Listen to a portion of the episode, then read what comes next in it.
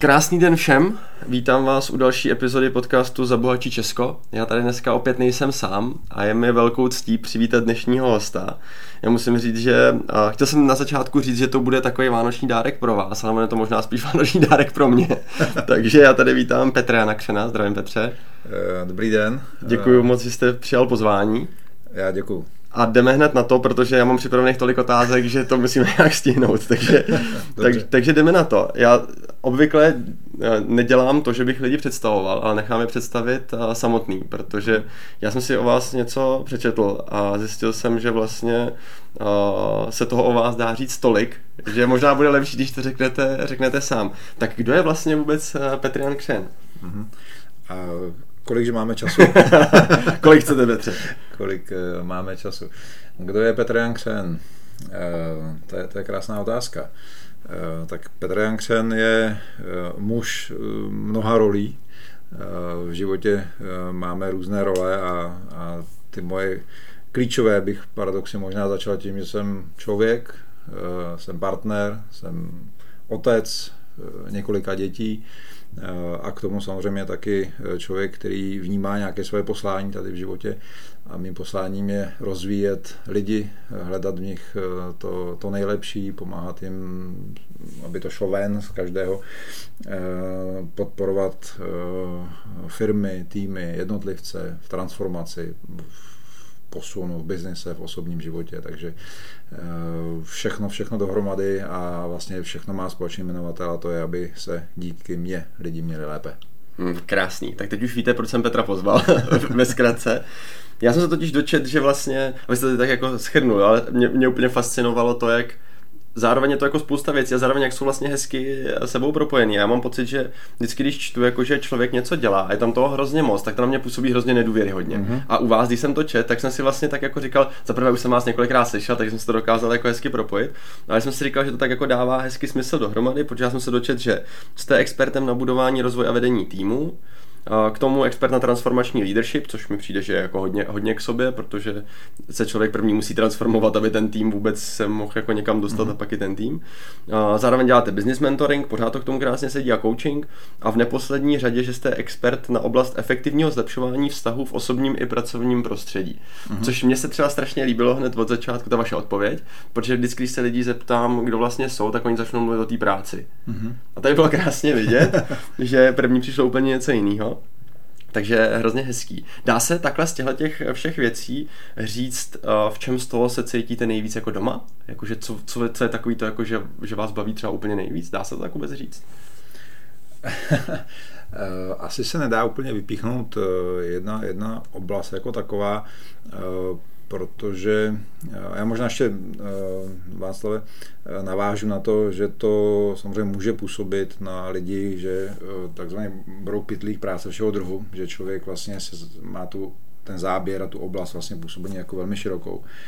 A já musím říct, že jsem k tomu vlastně postupně eh, došel eh, v rámci nějakých zkušeností, které člověk životem nazbíral, mm-hmm. protože se vlastně ve světě biznesu, podnikání, ale i nějakého svého vlastního osobního rozvoje pohybuji už skoro 30 let, eh, budeme za chvíli 50 a myslím, že právě je na čase, aby eh, člověk vlastně zhodnotil všechny ty své zkušenosti eh, životní, biznisové, všechny ty úspěchy, ale i neúspěchy, eh, o kterých taky velmi, velmi rád mluvím, protože ty nás vlastně posouvají dopředu. Mhm.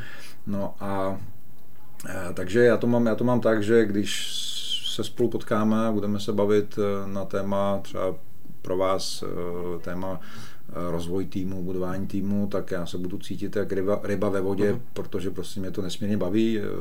V minulosti jsem eh, vlastně postavil obchodní tým čítající zhruba tisíc lidí, eh, takže eh, je to něco, co, co mě hodně naplňovalo, naplňuje, baví mě to. No a samozřejmě, pokud mi řeknete, jak to skloubit třeba s osobním životem a začneme se bavit o vašem partnerském životě a budete chtít ode mě nějaké typy na to, jak mít kvalitnější vztah, jak vy jako muž se v tom lépe cítit a tak dále, tak zase, zase se v tom budu cítit mm-hmm. výborně, protože uh, to prostě pro mě uh, obojí znamená hledat, uh, hledat způsoby, jak právě, řekněme, najít tu správnou vaši cestu a, a mě to baví vlastně s mými klienty to objevovat, objevovat skládat dohromady to pucle toho našeho života. Ten život náš je velmi pestrý a prostě skládá se z těch oblastí, které jsou navzájem propojeny a myslím, že to nelze prostě vytrhávat, jakože uh-huh. jedno mě baví víc a druhý míň a tak dále. Prostě mě baví všechno. Uh-huh. Super, už se tady krásně naťu všechny ty věci, ke kterým se určitě dostaneme. Dobře. A, a vezmeme to možná teda úplně od začátku. Tak uh, my se tady bavíme o tom, že vlastně většina těch věcí, které děláte, jsou odžitý. Uh-huh. Tak uh, pojďme se na to podívat. To znamená, jaká byla vlastně ta, ta cesta vaše, uh, dejme tomu od toho dětství nebo od toho, od toho dospívání až po, po po, ten dnešek. To znamená, mm-hmm. kde, kde jsme vlastně to všechny, všechny ty zkušenosti sbírali, co se vlastně takové odehrávalo v tom životě. Mm-hmm. To je, to je krásná otázka, zase bych se zeptal, kolik máme na to času. No teď, teď ale, máme ale, fakt jako spoustu, takže eh, to, ne, to co budete pohodě, považovat za důležitý, tak pohodě. tohle je něco, co, co mimochodem je jedna z nejoblíbenějších otázek, jakoby, kterou když, eh, když dáváme třeba lidem možnost, na co by se chtěli zeptat, a, tak tohle je většinou ta nejčastější otázka, jaká byla vlastně ta cesta, co, co ten mhm, člověk mm-hmm, prošel mm-hmm, za tu dobu, mm-hmm. co se naučil, kam se posunul mm-hmm, a tak dále. Mm-hmm. Takže, takže klidně tomu věnujeme, kolik času bude potřeba. Uh... Dobře. Eh, já bych možná tam jenom doplnil, jak jste říkal, že většina těch věcí je odžitá, tak eh, já si hodně zakládám na tom, že všechno, o čem mluvím, tak je odžito. To znamená, mluvím primárně o svých vlastních životních zkušenostech, o svých postřehách, který jsem si odnes eh, vlastně ty věci, které jsem se kdysi naučil, přečet, samozřejmě přečet jsem spoustu knížek, které mě inspirovaly a já jsem vždycky patřil mezi ty, kteří, když jsem byl, ať jsem byl na semináři, nebo jsem si přečet knížku, nebo jsem měl mentory různý, tak jsem o těch věcech přemýšlel, ale myslím, že jsem vždycky byl člověk, který to pak šel a dal to do praxe a, a vyzkoušel jsem to v praxi a e, to je to, co i jako chci po, po lidech, e, když s někým dělám, že jako bavit se o něčem teoreticky můžeme strašně dlouho, mm. ale pak je zapotřebí jít a, a prostě tu zkušenost udělat, ať dobrou nebo, nebo třeba horší, ale i z těch horších zkušeností se prostě učíme mm. a, mhm. a tak dále. No a když se vrátím k tomu vašemu, jako kde to začalo, tak jsem se někdy narodil, 73. E, ročník jsem, takže jsem zažil poměrně dlouhou dobu v něčemu, čemu se říkalo socialismus, komunismus, nevím, jak to tady přesně označit. V každém případě určitě jsem si jako, jako kluk ne, nepředstavoval nějak zvlášť konkrétně jako svoji budoucnost, mhm. protože to asi v té době ani jako úplně jako nešlo.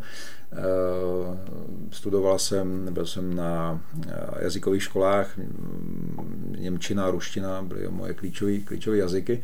Eh, možná i proto, že moje vlastně pravabička byla, byla Němka a pocházeli, mhm. pocházeli z pohraničí. Což samozřejmě mělo i nějaký vliv potom na, na osud naší, naší rodiny po válce a tak dále, ale to teď tady budeme zabíhat do detailu. Spíš si říct to, že jsem vlastně až někdy kolem těch 18, 17, 18 se začaly projevovat asi nějaké moje první nějaké podnikatelské mm-hmm. myšlenky, nějaký podnikatelský duch, taková úsměvná věc, to byl už vlastně po revoluci, 89. rok, můj třetíák a čtvrták na Gimplu a já jsem hledal způsob, jak vydělat peníze, jak podnikat a ve čtvrtáku všichni řeší maturitu, maturitní otázky a, a odpovědi na ně.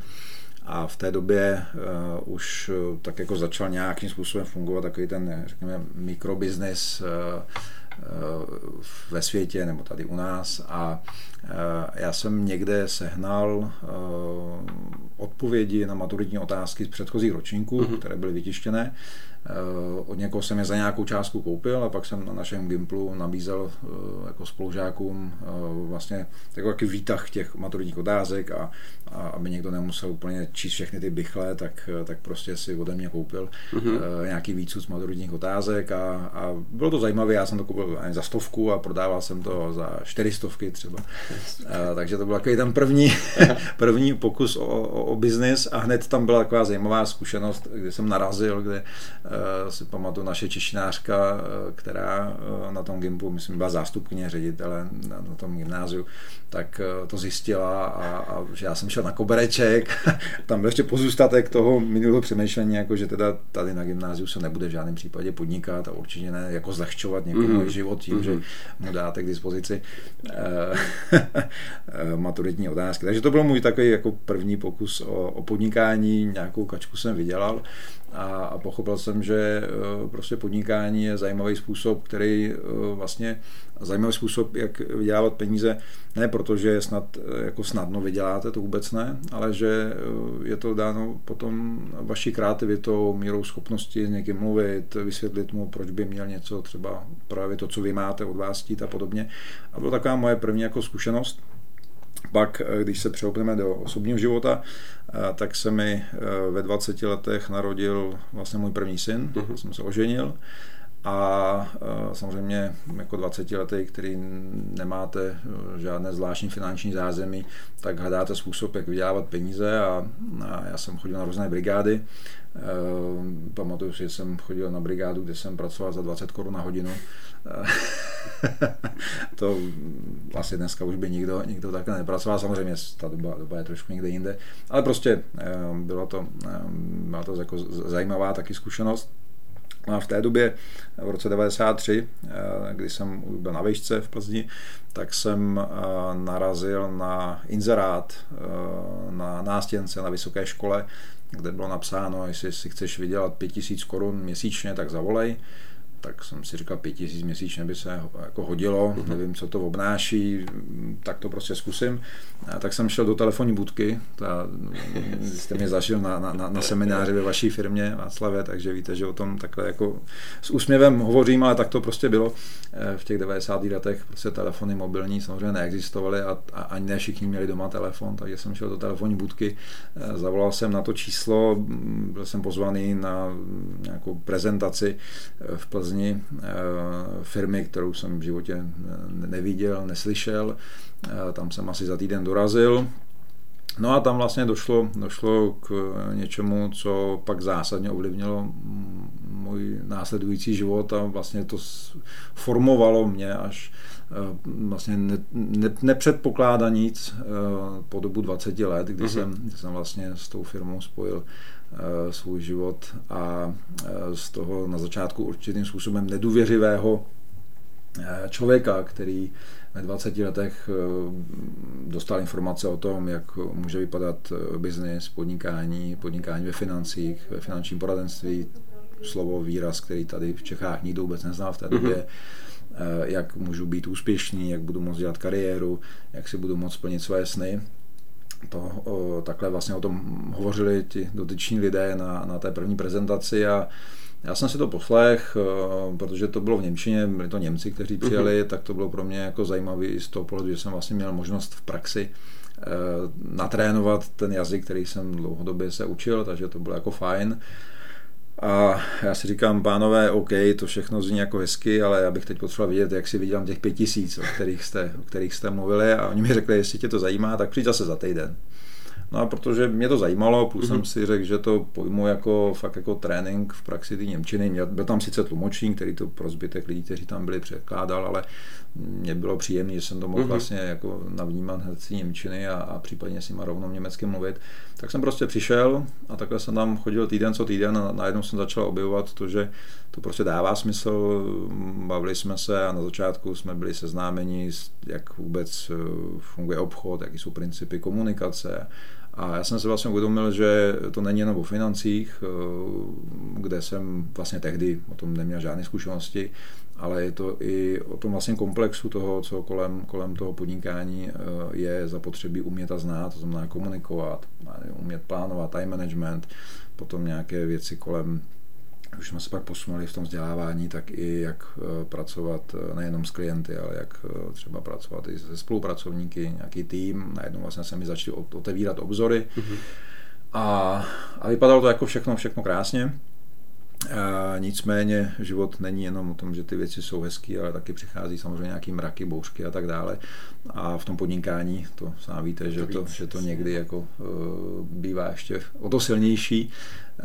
A vlastně eh, těch prvních eh, několik let eh, to bylo takové jako přežívání, přežívání a něco jsem vždycky vydělal, to jsem nějak jako přinesl domů, část jsem to investoval zpátky, pořídil jsem si nějakou první kancelář a tak dále.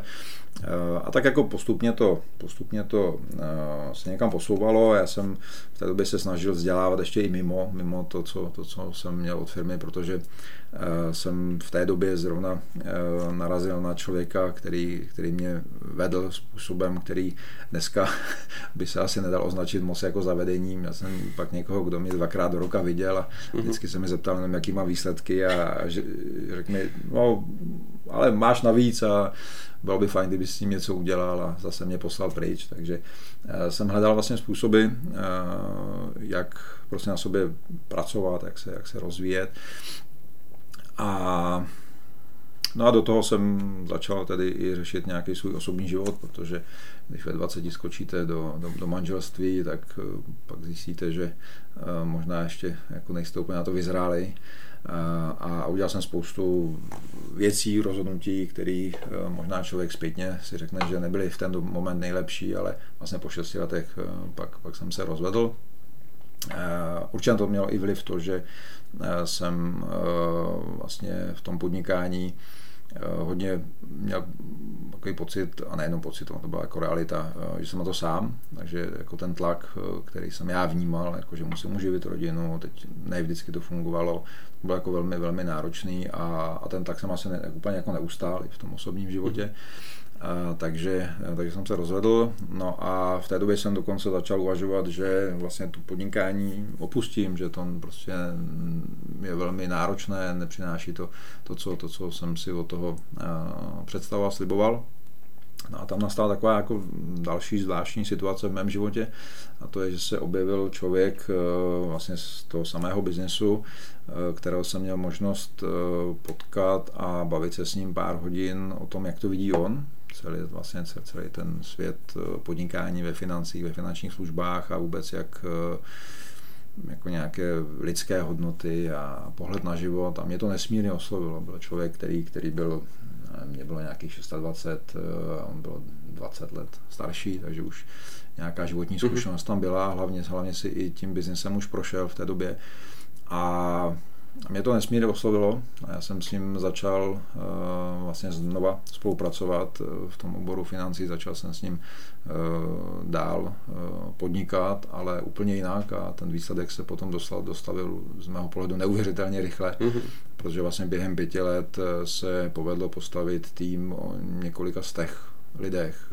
Dosáhli jsme neuvěřitelných výsledků s mým týmem. Ve své době jsme patřili mezi jako bych řekl, nejlepší poradenský tým v rámci Evropy, eh, co se týče jak obratu, ale dovolím si říct i kvality práce, uh-huh. protože eh, naše mise, kterou jsme tehdy měli, a už tehdy jsem pochopil slovo jako poslání a, uh-huh. a vize a takovéhle věci, tak naše vize byla zvyšovat finanční gramotnost v Čechách, učit lidi skutečně pracovat s penězma, jak rozkládat svoje osobní finance, jak je rozdělovat. V té době jsem si i zaplatil a dva roky k nám létal ze Švýcarska. Měli jsme mentora, který pracoval ve švýcarské privátní bance mhm. Bank ve své době a, a vlastně ten nás učil finanční plánování, eh, které ve Švýcarsku byl standard, takže my mm-hmm. jsme vlastně v letech někdy 2005, 2000 eh, až 2007, tak jsme, eh, tak jsme se tímto směrem vzdělávali a musím říct, že když se podívám na finanční plány, které jsme tehdy s mým týmem dělali, eh, tvořili pro naše klienty, tak eh, často to ani v dnešní době ještě nevidím v některých poradenských mhm. firmách eh, tu, tu kvalitu. No, já takže, bych, já bych se tady toho zastavil, jestli můžu, protože tady už, tady už mě napadla spousta věcí. Ne, to, to právě je jako super. Mě to napadla spousta věcí, které by možná do toho bylo dobrý vnést, protože jsem tady i na to třeba ty otázky měl připravené už to mm. hezky začal, začal zmiňovat. A předpokládám, že asi není úplně tajemství, že tou firmou bylo VB.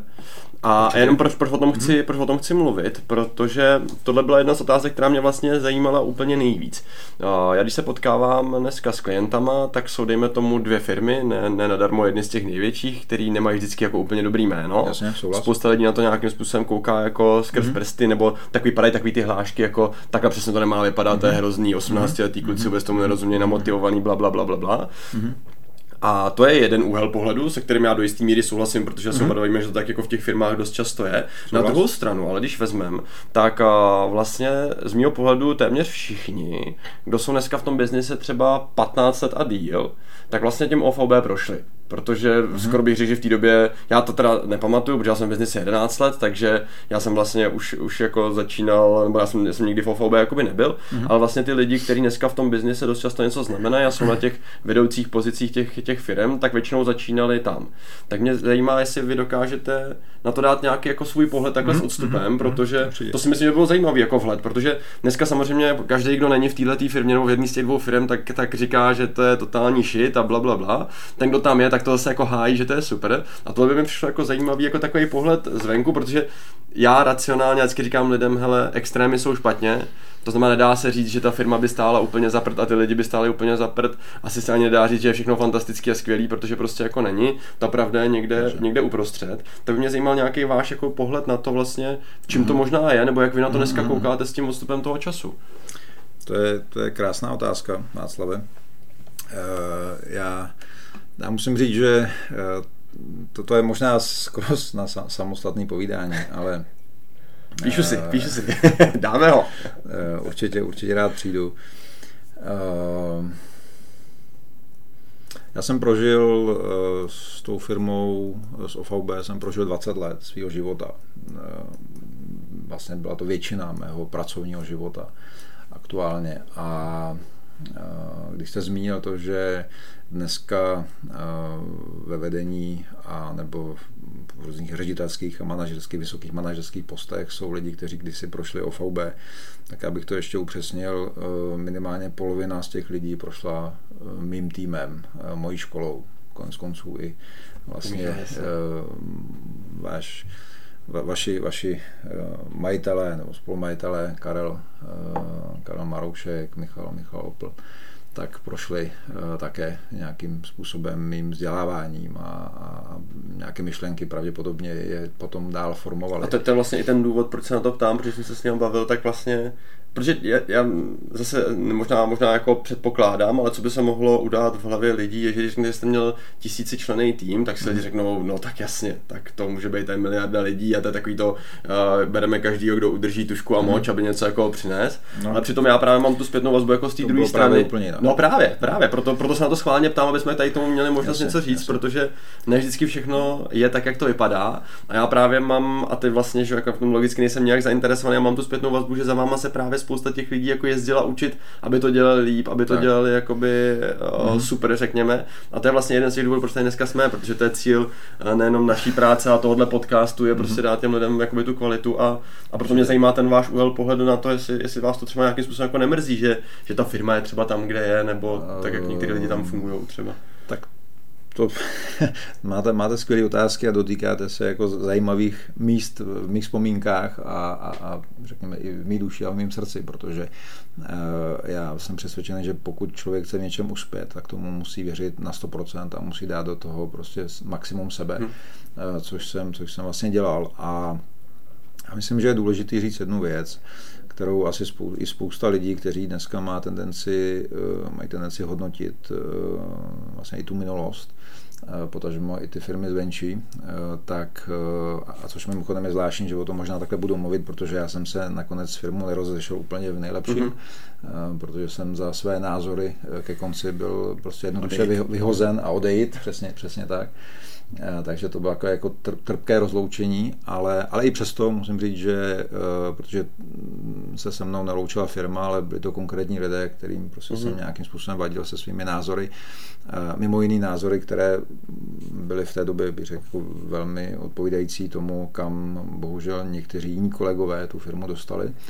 Ale uh, tam je důležité říct jednu věc a to je, že obzvlášť vlastně v těch 90. letech a řekněme 2000 až 2010 a možná je to i dneska, ale nevím, já, já nemám informace, jak to v té firmě dneska funguje dál, ale eh, vlastně bylo to o tom, že uh, my jsme byli skutečně samostatní podnikatelé, to znamená, my jsme měli uh, z hlediska centrály nějaké zázemí administrativní, právní a tak dále, ale to, jakým způsobem budeme pracovat s klienty primárně bylo na nás. Uh-huh. Takže tak jak, jsem, tak jak jsme se mi rozhodli, že to budeme dělat, tak, tak jsme to dělali, jak to dělalo jiný tým, jiné ředitelství, tak to zase byla volba jejich.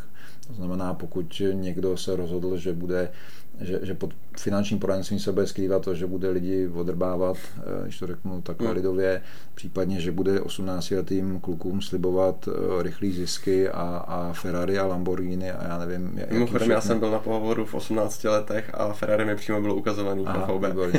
Aniž bych no, teda věděl, kam to tak. Tak přesně, jeden z těch, přesně, přesně bohužel, bohužel přesně takovouhle hmm. nálepku to vlastně postupem času získalo a to se přesně začalo dít někde v těch letech prostě 2008, 10, tam to, hmm. tam to začalo, hmm. protože některé týmy začaly jako razit filozofii, že to je způsob, jak se, jak se ten biznis bude dělat. Eh, my jsme to dělali úplně jinak. Já jsem byl vlastně od začátku, kdy jsem to začal dělat s tím vlastně mým mentorem a, a, a kolegou, tak eh, jsem to vlastně začal dělat a začali jsme to dělat tak, že jsme naopak si vybírali lidi, že jsme skutečně dělali výběrová řízení, že jsme měli eh, precizně udělaný a vypracovaný vzdělávací systém, kdy jsme vlastně toho člověka provedli opravdu tím úskalím té, té odbornosti, kde ten člověk se naučil veškerou odbornost, kterou potřeboval. K tomu jsme měli nastavené obchodní akademie, podnikatelskou akademii, akademie pro manažery, pro ředitele. Prostě to byl několik letý vzdělávací plán, který ten, kterým ten člověk procházel. A dovolím si říct, že to byla výjimečnost, kterou jsme měli a která samozřejmě jaksi navenek dneska je vidět v tom, že z toho právě mnoho lidí čerpá a já jsem vlastně vděčný zpětně za to, že v zásadě na tom trhu a jedno, jestli jsou to kluci ve vedení eh, Partners, a nebo, nebo Sirius, nebo Broker Consulting, nebo prostě spousta jiných firm, kde jsou lidi, kteří kdysi u mě byli, tak eh, jsem rád, že i po těch letech, když se dneska potkáme, tak vlastně rádi zaspomínají na tu dobu hmm. a, a zmíní to, že zmíní to, že eh, prostě ten otisk ty naší spolupráce a těch myšlenek, který jsem jim dal, tak, tak ještě dneska v nich je a že to dále v těch firmách. Jo, takže tak té, té, vaší, té vaší ještě otázce, eh, nebo k tomu, k tomu bych ještě chtěl říct jednu poznámku a to je, že, jak říkám, i přesto, že právě ke konci té své kariéry jsem vlastně byl smutný z toho, eh, kam, kam ta firma směřuje. Eh, pochopil jsem některé věci, pochopil jsem to, že jedna věc je, nebo jedna věc jsme byli my jako lidi, kteří jsme byli v tom terénu a druhá věc byly samozřejmě zájmy firmy a zájmy akcionářů a pro akcionáře je prostě důležitý zisk a bohužel někdy ten záměr a tyto, tyto věci jsou na prvním místě. Hmm. A ne, myslím si, že ne, ne vždycky je vidět, nebo se ti lidé, kteří o tom rozhodují, tak se ne vždycky dívají dolů, kde, kde se ty peníze generují. A to si myslím, že se tehdy stalo. Říkám, dneska vůbec si nedovolím soudit, protože v té firmě nejsem několik let a, a věřím tomu, že i tím, že někteří další řekněme, strujci toho propadu a té, té, toho nějakého nevím, jestli říct jako poškození jména, ale jsou pryč z té firmy, tak chci věřit, že, že prostě dneska je to lepší a že a chci všem, kteří tam jsou, určitě jako držet palce, ať, ať prostě dělají svoji práci dobře a doufám, že to tak je. Protože si myslím, že konec konců v každé firmě, jedno jestli je to OVB, jestli to je Partners, jestli to prostě je Sirius, cokoliv, tak stoprocentně jsou lidi, kteří tu práci dělají srdcem a, hmm. a, a dělají nejlíp, jak můžou. A pak se tam prostě bohužel objeví i ti, kteří eh, prostě hledají zkratky k tomu úspěchu a, a, a ne vždycky ten biznis dělají férově. A to si myslím, že v jakékoliv firmě, jestli půjdeme do někam, do nějaké výrobní firmy nebo do nějaké hmm. stavební firmy nebo kamkoliv jinam, tak je to vždycky o lidech a o té kultivaci eh, toho, toho lidského potenciálu, který tam je. A konec konců to je vlastně nějaká mise, kterou dneska mám. Uh-huh. To je i ten nadhled, který mi to dává, že uh, hledám s mými klienty, kteří se na mě obrací s tím, že chtějí svoji firmu někam posunout, tak hledáme tu cestu, jak uh, posunout lidi, jak uh, jim ukázat, že se to ty věci dají dělat uh, dobře, uh, výjimečnou, řekněme, s výjimečným, výjimečným přínosem pro klienty a že to nemusí být úplně dřina, že to je jenom prostě o tom uvědomit si, jaké jsou principy podnikání, úspěchu, obchodu a, a v kombinaci s lidskými hodnotami, s nějakým určitým přesahem, o čem vlastně je život, protože život není jenom o biznise, o, o penězích, ale je to o vztazích, je to o takovém tom, jako řekněme, najítí nějaké vnitřní stability, tak, tak to je tak nějak mm-hmm. v kostce asi. Super. Když se ještě zastavím u toho podnikání ve financích, když byste měl říct, co vám takový podnikání ve financích dalo? Kdybyste měl vyzdvihnout nějaké hlavní věci, které si dneska uvědomujete, že vám to dalo? tak eh, jednoznačně mi to dalo to, že jsem eh, sám vlastně získal eh, přehled a a vůbec jsem si uvědomil, jakou roli vlastně peníze hrají v našem, v našem životě. Uvědomil jsem si to z pohledu té hloubky, kdy jsem vlastně v těch jednotlivých oblastech financí, ať to bylo, já nevím, investice a vůbec kapitálový trh, Eh, nebo oblast bydlení, hypotéky, tak eh, vlastně všechny souvislosti, které v tom jsou, tak jsem vlastně pochopil, že eh, to není jenom o, o těch penězích jako takových, ale že zapotřebí vždycky sledovat to, že všechno je propojené v našem životě, že ten svět financí je úzce propojený s tím, jak, jaká vůbec je celospolečenská nálada, stav a tak dále takže mě to vlastně umožnilo, nebo jsem pochopil, eh, jak se dívat na svět, jak, eh, jak chápat a vnímat souvislosti eh, v životě. A samozřejmě mi to dalo to, že jsem díky tomu poznal obrovské množství lidí, mm-hmm. jako klientů, obrovské množství lidí, spolupracovníků nebo lidí, se kterými jsem jednal o spolupráci a podobně. Dalo mi to, a to, to, to je vlastně paradoxně ten druhý pro mě významný přínos, eh, nejenom ta znalost financí nebo, nebo to, že mi to blízký ten, eh, ten obor, ale, ale eh, ta práce s lidmi. Prostě bylo něco pro mě a je do dneška něco, co je nesmírně naplňující, obohacující. A každý jeden člověk, který jsme jako klientovi pomohli, nebo každý jeden spolupracovník, kdo ke mně přišel a měl nějaké své záměry, sny, cíle a a nám se povedlo společnou prací je naplnit, tak musím říct, že to prostě pro mě vždycky bylo obrovský zadosti učení a to, že jsem já vedle toho měl nějaký úspěch, tak eh, to byl jen důsledek toho, že se něco mm-hmm. dařilo vlastně realizovat. Hezký, super. A tohle myslím jako krásná ukázka toho, že právě záleží na tom, jak člověk tu práci dělá, jak k tomu má sám postoj a, a ne vždycky to úplně jako v jaký firmě nebo tak. A, Plus mě tady k tomu zajímá, je něco, co jste se díky tomu podnikání ve financích naučil a třeba to používáte dodnes? Já bych vám na to možná odpověděl, že vlastně používám úplně všechno dodnes. Hmm. Všechny, všechny postupy, eh, práce, eh, náhledy na, na to, jak komunikovat s lidmi, jak dělat obchod, jak podnikat, vlastně všechny ty zkušenosti, které, které jsem už tehdy zhodnotil eh, v těch, hm, řekněme, já nevím, 15 letech, kdy jsem prvních pět let nebo šest let bylo takových, jako, jak jsem říkal, spíš eh, to říct slušně, rytím obličeje v zemi.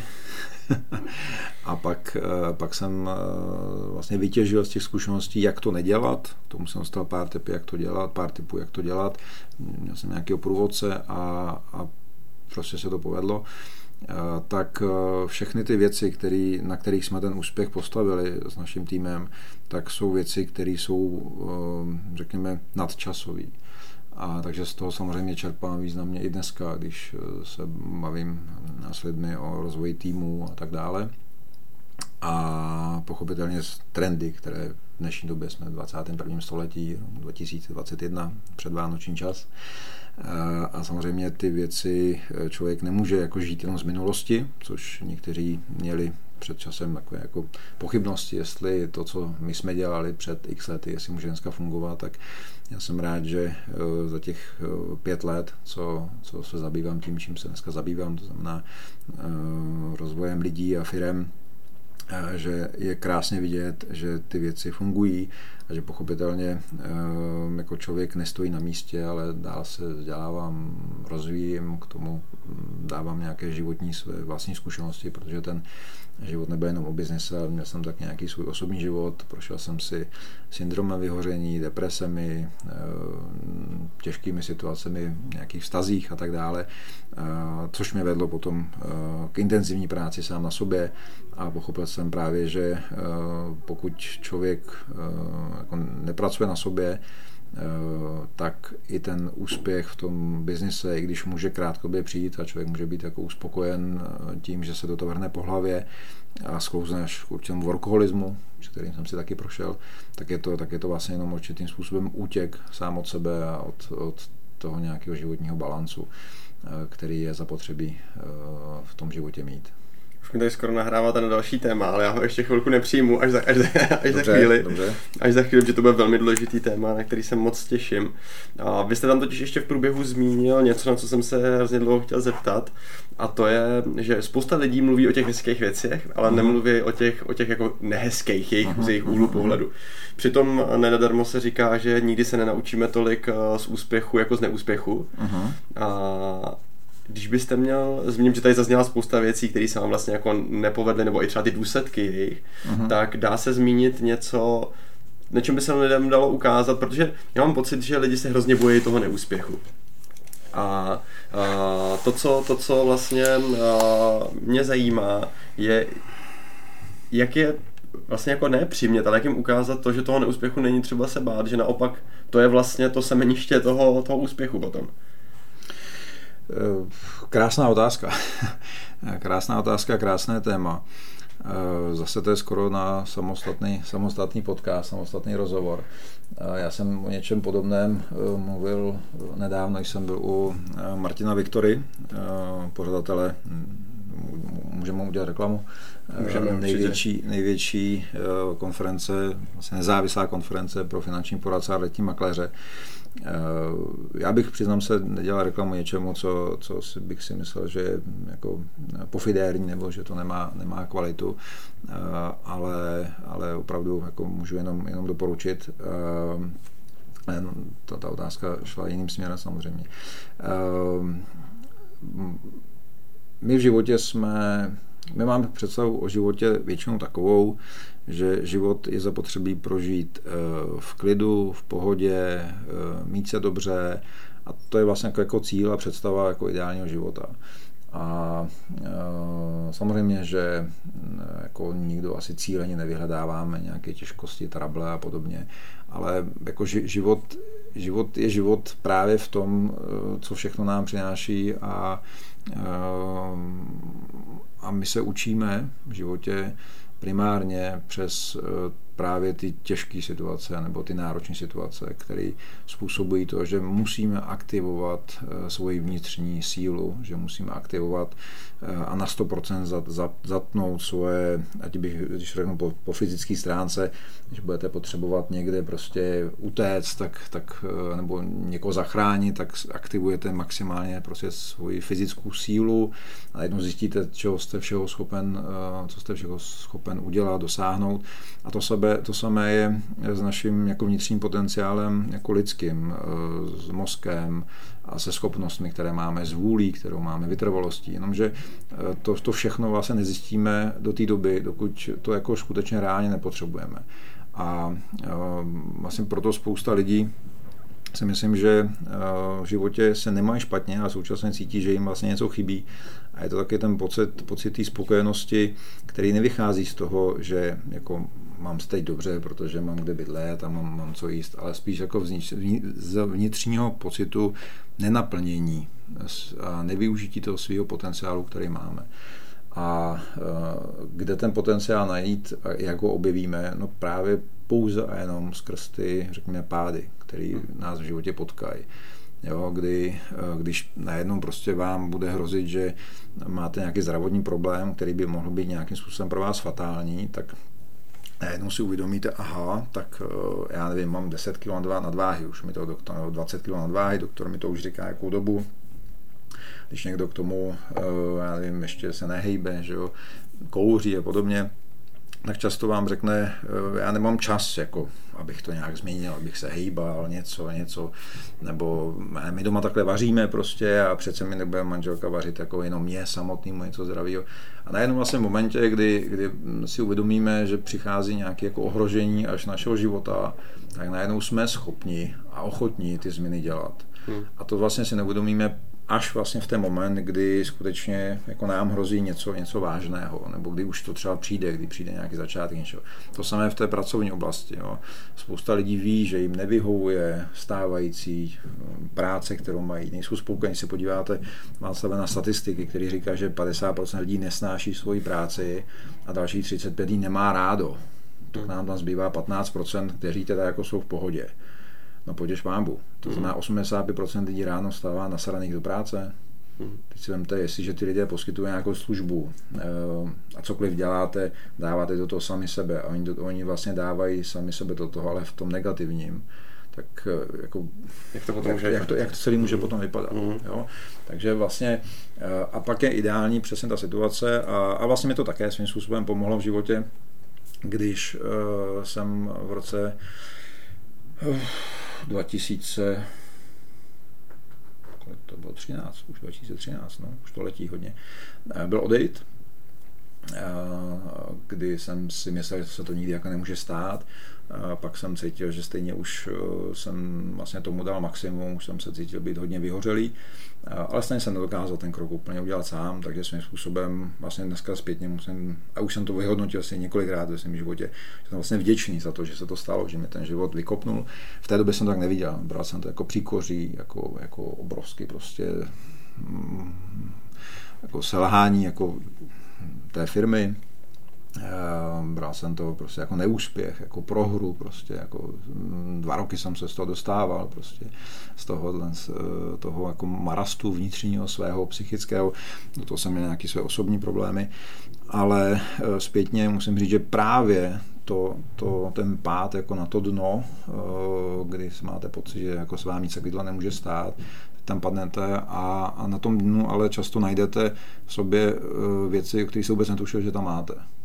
Jo, takže jsem za to jako já sám vděčný a to je to, co dneska říkám lidem, ne, že bych je nabádal k tomu, jako padejte na dno, nutně, ale eh, to neovlivním já a konec konců často to ani neovlivní oni, prostě ten život to sebou přinese, protože eh, ten život eh, vás nasměruje do těch situací, které máte si prožít, abyste to objevil v sobě, to, co tam máte.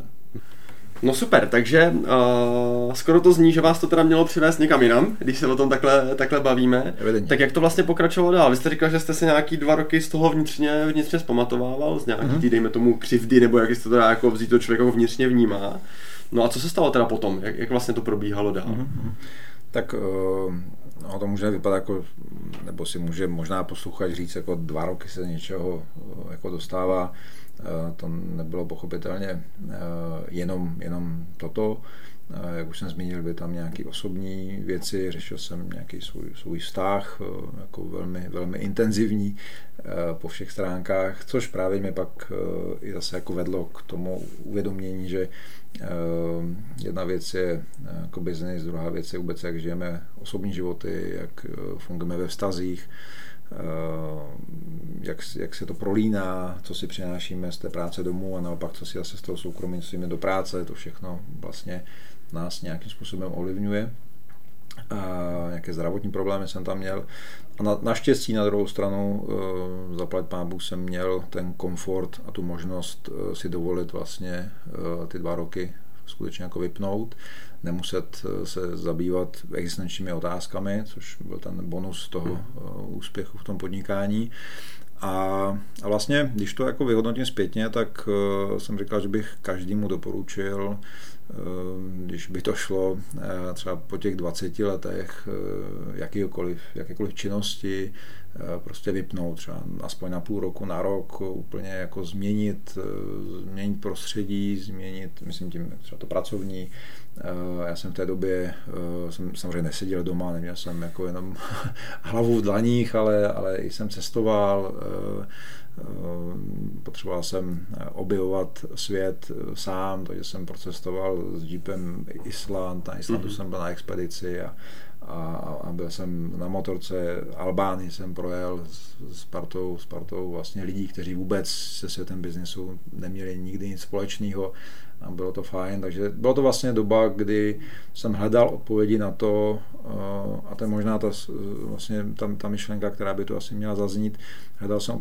odpovědi na to, kdo vlastně jsem, eh, tak jak jsme dneska začali, jako kdo, kdo jsem, tak eh, a tom to mě dovedlo k tomu i, co, o čem dneska mluvím s lidmi, že se taky jich ptám, kdo jsou. A, a pak se často dobereme k tomu, že my si myslíme, že někdo jsme, Eh, ale my mluvíme o tom člověku, kterého jako vidíme zvenčí, nebo který chce, nebo co chceme, aby bylo vidět zvenčí. A často, často ty role, které, které vlastně jsme přijali v tom životě a ty různé masky, eh, díky kterým přežíváme v tom životě, tak jsme přijali eh, za vlastní a máme pocit, že to jsme my. A jedna z těch masek, kterou jsem třeba tehdy já měl, bylo to, že jsem byl senior ředitel, podnikatel, úspěšný člověk, Eh, a měl jsem za to, že to jsem vlastně já.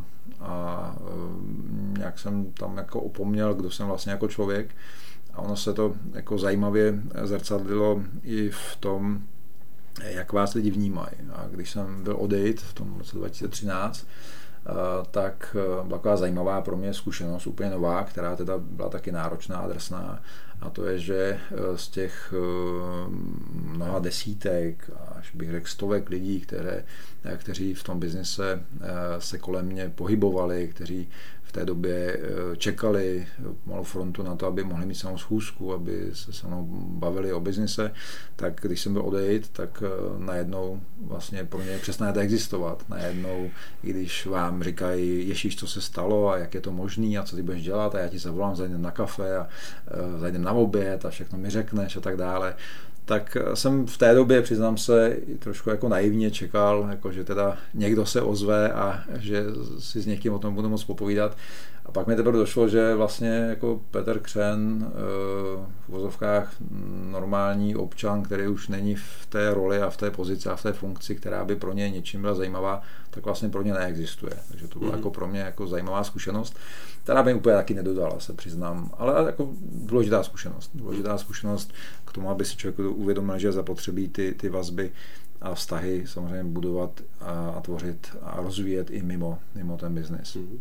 Je to fest, tak jako při trouble usmívám, a protože je to vtipný, protože my když jsme odcházeli z původní firmy, tak tyhle ty věty přesně, přesně padaly a musím říct, že je to vtipný, jak je to vlastně jako dost podobný, že mm. Některý se teda ozvali, ale fakt jako zlomek. Aha. To znamená, že, že to je krásně vidět, že to jako funguje obecně, to obecně že, že, to je pro mě tak i pro mě samotného to nějaký uvědomění se nad těma věcma tak jako malinko malinko zamyslet. Já teda ještě odpovím i na tu otázku, na kterou se mi vlastně ptal, to je, to je trošku nebezpečné, když se dostanu ke slovu, tak, eh, tak eh, někdy jako velmi obšírně eh, hovořím. Ale co, jsem, co se vlastně pak odehrávalo, bylo to, že jsem po těch dvou letech eh, velmi intenzivně cítil, že, že prostě je zapotřebí samozřejmě se posunout někam dál a že díky tomu i možná, nebo ne možná, určitě tomu eh, vlastně poznání, pochopení, eh, jako kdo jsem, to znamená, že jsem člověk, který má zkušenosti, který má schopnost a dar lidi, lidi posouvat a rozvíjet, tak jsem si vlastně uvědomil, že to, to je ta moje cesta, kterou, kterou se musím vydat že eh, život prostě není o, o tom jenom, že si, že si užíváte a že eh, jako v nějaké fázi, což bych jako tady možná chtěl takový jako apel a vzkaz jako podnikatelům a lidí, kteří podnikají, že a to je zase na pomalu samostatné téma, a to je, že si často vytýčí cíl, že až budou mít tolik a tolik peněz na účtě a takhle a takhle velkou firmu, tak pak něco ve svém životě změní, pak začnou víc jako věnovat pozornost sobě a vztahům a, a pak teda už tu firmu jako budou řídit povzdálí a, a budou si užívat života, tak eh, to je prostě nesmysl. Eh, protože eh, stejně v tom životě potřebujete mít pocit nějaký, nějaký, nějaký užitečnosti. Jo, můžete, můžete sjet celý svět, můžete projít, projet všechny možné golfové hřiště na světě, můžete surfovat nebo kajtovat, nevím, na Havaji, ale pak stejně při nějaký moment, kdy si řeknete, k čemu to všechno je, já potřebuji nějaký pocit seberealizace, něco, co tady mám tomu světu prostě předat dál, a, a, a začnete se buď, buď ten hlas vnitřní poslechnete a začnete hledat způsob, co tomu světu tam můžete předat a, a najdete způsob, jak to dělat, anebo se uh, začnete užírat tím, že uh, ten pocit vlastně budete popírat, uh, budete si říkat, teď jsem přece to všechno dělal proto, abych už jako nic nemusel a nic takového nedělal. A, a to jsou jako zajímavé témata, který jako hodně vedu s, s, s úspěšnými lidmi, kteří chodí ke mně na, na, na coaching, na mentoring, kdy, kdy vlastně se mi otevřou a tady ty témata tam společně řešíme a otvíráme, protože Eh, stejně někde vnitřně všichni máme eh, v sobě tu potřebu vlastně být užitečný někomu. Jedna věc je, jedna věc je eh, jako že my rádi samozřejmě se orientujeme jako na sebe, na profit pro sebe, na to, aby my jsme se měli dobře a podobně ale myslím si, že mnoho z nás známe ten pocit, že když uděláte něco někomu jinému dobře, někomu uděláte radost, vidíte jeho úsměv, vidíte a cítíte tu energii, kterou vám dá v tom eh, jako zpětnou vazbu, tak je to, tak je to prostě nejvíc. Jo. Aspoň pro mě to tak mm. je a myslím, že no, mi, mi rozumíte. Takže, takže jsem vlastně hledal, nebo začal jsem si uvědomovat ten můj, ten můj směr, nemůžu říct, že bych ho úplně hledal, ale samozřejmě hledal jsem způsob, jak to, jak to realizovat, jak, jak ty své zkušenosti předávat dál. A první taková vlaštovka byla, když jsem Eh, se domluvil a vzal jsem si na starost taky menší tým, eh, zase teda ve financích, ve finančních službách, kdy jsem eh, převzal menší tým lidí v broker consultingu, kde mám historicky jako dlouhodobě taky nějaké vazby hm. a kde jsem si vyzkoušel, že i lidi, kteří vlastně v životě neprošli mým vzděláváním, školou, myšlenkami, tak když jsem si připravil pro ně koncept eh, rozvoje eh, jejich osobního a rozvoje toho týmu, tak vlastně během, už během několika týdnů byly, byly vidět eh, velké výsledky, nejenom v číslech, ale výsledky v přístupu těch lidí, v energii, kterou vyzařovali, najednou je ta práce začala víc bavit, najednou prostě se těšili do toho, najednou se těšili na klienty, najednou prostě se tam tak jako rozproudila ta energie, která tam měla být. A já jsem si na tom uvědomil, že že skutečně to, co jsem kdysi aplikoval v jedné firmě, tak eh, vlastně nemá žádnou souvislost s firmou, ale souvisí to se mnou a s tím, co, co vlastně jsem se já naučil, co jsem předával dál. A na základě toho jsem pak udělal rozhodnutí, že eh, vlastně se nebudu vázat a fixovat na jednu firmu, takže jsem jako poděkoval za tu zkušenost. Eh, v Broku Consultingu jsem za to moc rád. I mimo jiný, protože jsem tam vlastně eh, poznal svoji ženu stávající. Mm-hmm. takže i to byl asi důvod, proč jsem tam, proč jsem tam měl být. A, a vlastně rozhodl jsem se, uh, tam jsem si udělal takovou jako hezkou, tam jsem si udělal jako pro sebe takovou jako hezkou věc. Uh, daroval jsem si týdenní pobyt v Americe mm-hmm. v roce 2016 na jaře, uh, kdy jsem odletěl na uh, kurz leadershipu do Kalifornie Spojil jsem si to tam s cestováním, kdy jsem týden byl na kurzu a pak 14 dní jsem cestoval po Kalifornii sám, půjčil jsem si auto, prostě projel jsem si ty parky a bylo to úžasný. Když jsem eh, si pamatuju ještě, když eh, vlastně Apple ve svých počítačích Mac eh, měl nějaký ten systém a tam byl tam byla fotka z Yosemiteckého národního mm-hmm. parku, ten El Capitán. A já jsem stál přesně na tom místě někde zhruba, kdy odkud je ten záběr. A tam někde mi tak jako došlo, že, eh, že chci eh, skutečně jako realizovat eh, to moje poslání, prostě pomáhat lidem napříč obory, napříč trhem. Samozřejmě, že tam moje zkušenost s těmi financemi a to propojení s tím oborem je tak velké, že i dodnes většina mých klientů je z oblasti obchodu ve financích, realitách, komoditách, jo, takže mhm. tam se to pohybuju, tam se pohybuju ale uvědomil jsem si, že eh, to prostě chci jednoznačně ještě i proložit těmi, těmi tématy, které uh, jsou opomíjeny v tom světě biznesu a to je ten osobní rozvoj a i ta práce na vztazích a, a, a vlastně na rozvoji toho, toho vlastně našeho osobního zázemí, které nutně všichni potřebujeme a kde spousta z nás máme spoustu, řekněme, záseků, ať ještě z dětství, anebo, nebo z minulých vztahů. No super, tak pojďme na to, a, protože tohle bylo samozřejmě téma, který mě hodně zajímalo, ten work-life balance. A, když eh, bych měl nějak zjednodušit tu svoji otázku, kterou jsem napsal asi na čtyři řádky, tak mě vlastně napadá něco, co si myslím, že spousta lidí, kteří o tom začnou přemýšlet, že vůbec něco takového jako work-life balance existuje, protože si myslím, že asi a to je možná potvrdíte, bude dost často chyba, že na tím lidi vůbec nepřemýšlejí, že vlastně mm. to mhm. vůbec nedochází. Tak uh, taková jednoduchá otázka by mohla znít, protože chlapi jsme soutěživí, že jo, od, uh-huh, od, uh-huh. jakože přirozeně, tak jak být zároveň úspěšný a zároveň vnitřně šťastný? Uh-huh, uh-huh. Na další já... podcastem, chápu. ne, já se, já se pokusím to nějak jako sjednodušit. Uh, tady je, já myslím, že v dnešní době je, je několik uh, věcí, které, jsou, které se považují za proflákle nebo výrazy. Uh, jeden z těch výrazů mimo jiný je work-life balance. Eh, už jsem slyšel od mnoho různých mentorů, lektorů, nevím, jak to nazvat, podnikatelů, úspěšných lidí, něco ve smyslu, že work-life balance je stejně jenom jako prázdné slovo, který neexistuje, který nefunguje.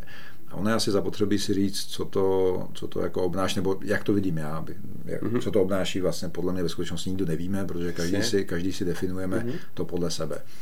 Eh, z mého pohledu work-life balance eh, není to, že mám přesně 8 hodinovou pracovní dobu, kdy jako mm, jsem v práci, jsem šťastný, pak přijdu domů a zase jsem šťastný, mm, zapomenu na to, že mám nějakou práci a teď jsem prostě x hodin, já nevím, od pěti hodin prostě do, do devíti prostě šťastný otec a od devíti dá jsem šťastný partner a, a, a jenom takhle jako zářím a, a, a takhle žiju. Jako to, to snad možná už ani dneska není v amerických filmech, ale mm. kdysi v telenovelách možná něco takového bylo. Ne, eh, work-life balance eh, pro mě znamená to, že jsem si eh, vědom toho, že vlastně můj život se skládá ze tří oblastí. A to je oblast práce, oblast, oblast vztahu, to asi všichni víme, a pak je to oblast jako mě samotný, to znamená já sám. A vyvážit to, nebo mít představu, že to vyvážím v rámci jednoho dne, je nesmysl. Ale kde už jako work-life balance podle mě musí fungovat, je, když bychom to vzali jako v nějakých jako časových, eh, čas, na nějaké časové ose nebo na časovém měřítku, tak eh, aby jsme si třeba řekli v rámci eh, týdne, kolik času kde věnuji práci, to je jedna věc. Druhá věc, kolik času věnuji rozvoji vztahu. A teď rozvoj vztahu, pokud mám partnerku a nejsme s dětmi, tak kde mám ten prostor na to, kde skutečně tvoří ten vztah, kde kde si najdeme čas na to, aby jsme spolu mluvili. Najdeme si každý den třeba aspoň 20 minut, půl hodiny čas na to, aby jsme si prostě řekli vzájemně, jak jsme se ten den měli, jak jsme se cítili, co nás potkalo. A pokud máme děti, tak samozřejmě i to říci, jako kde mám ten prostor s dětmi. Ale v rámci toho týdne. Jo, vy jste zmínil, a já to úplně jako akceptuju a podporuji a, a souhlasím s tím, že my muži máme potřebu lovit, dobíjet, eh, dobývat, dobíjet, eh, dobíjet někdy taky někdy někteří, jako, jo, ale eh, dobývat, eh, tvořit, eh, ženy určitě také, ale zase, zase jiným způsobem, svým způsobem. A když se budeme bavit teď o mužích, tak, eh, tak pochopitelně my chlapi řeknou, jak to všechno mám stíhat. A No, to se souvisí s tím, že totiž v tom biznise, v té práci jsme si jisti, známe ten obor, známe tu oblast, když tam jsou problémy, tak většinou víme, jak je řešit a, a baví nás to je řešit. V momentě, kdy máme něco řešit v oblasti vztahu, komunikaci s partnerkou, tak to často schodíme na to, že si se nedá o tom mluvit, nebo ženská úplně jinak přemýšlí, případně zase má nějaký své dny a podobně. A vlastně jako hodíme to dají do té roviny a nemáme a protože je to pro nás nekomfortní, je to pro nás, pro nás nové, tak radši utečeme do té práce nebo utečeme ke svým koníčkům. Eh, s dětmi je to vlastně podobné. A pro mě jako work-life balance znamená to, že já si vědomně, cíleně eh, vyhradím čas na, na práci v rámci toho týdne na to, abych mohl realizovat to své poslání, eh, šel za tím svým úspěchem a tak dále. Ale samozřejmě k tomu si říct, a kde tady rozvíjím ten vztah, znamená, kde máme tady, já nevím, že, si, že doma prostě přijdu jednou včas domů, domluvíme se se ženou, že si dáme hezkou večeři, s partnerkou, když máme děti, tak říct OK, eh, kde já tady budu věnovat čas, čas prostě svému, svému synovi nebo, ne, nebo našim dětem.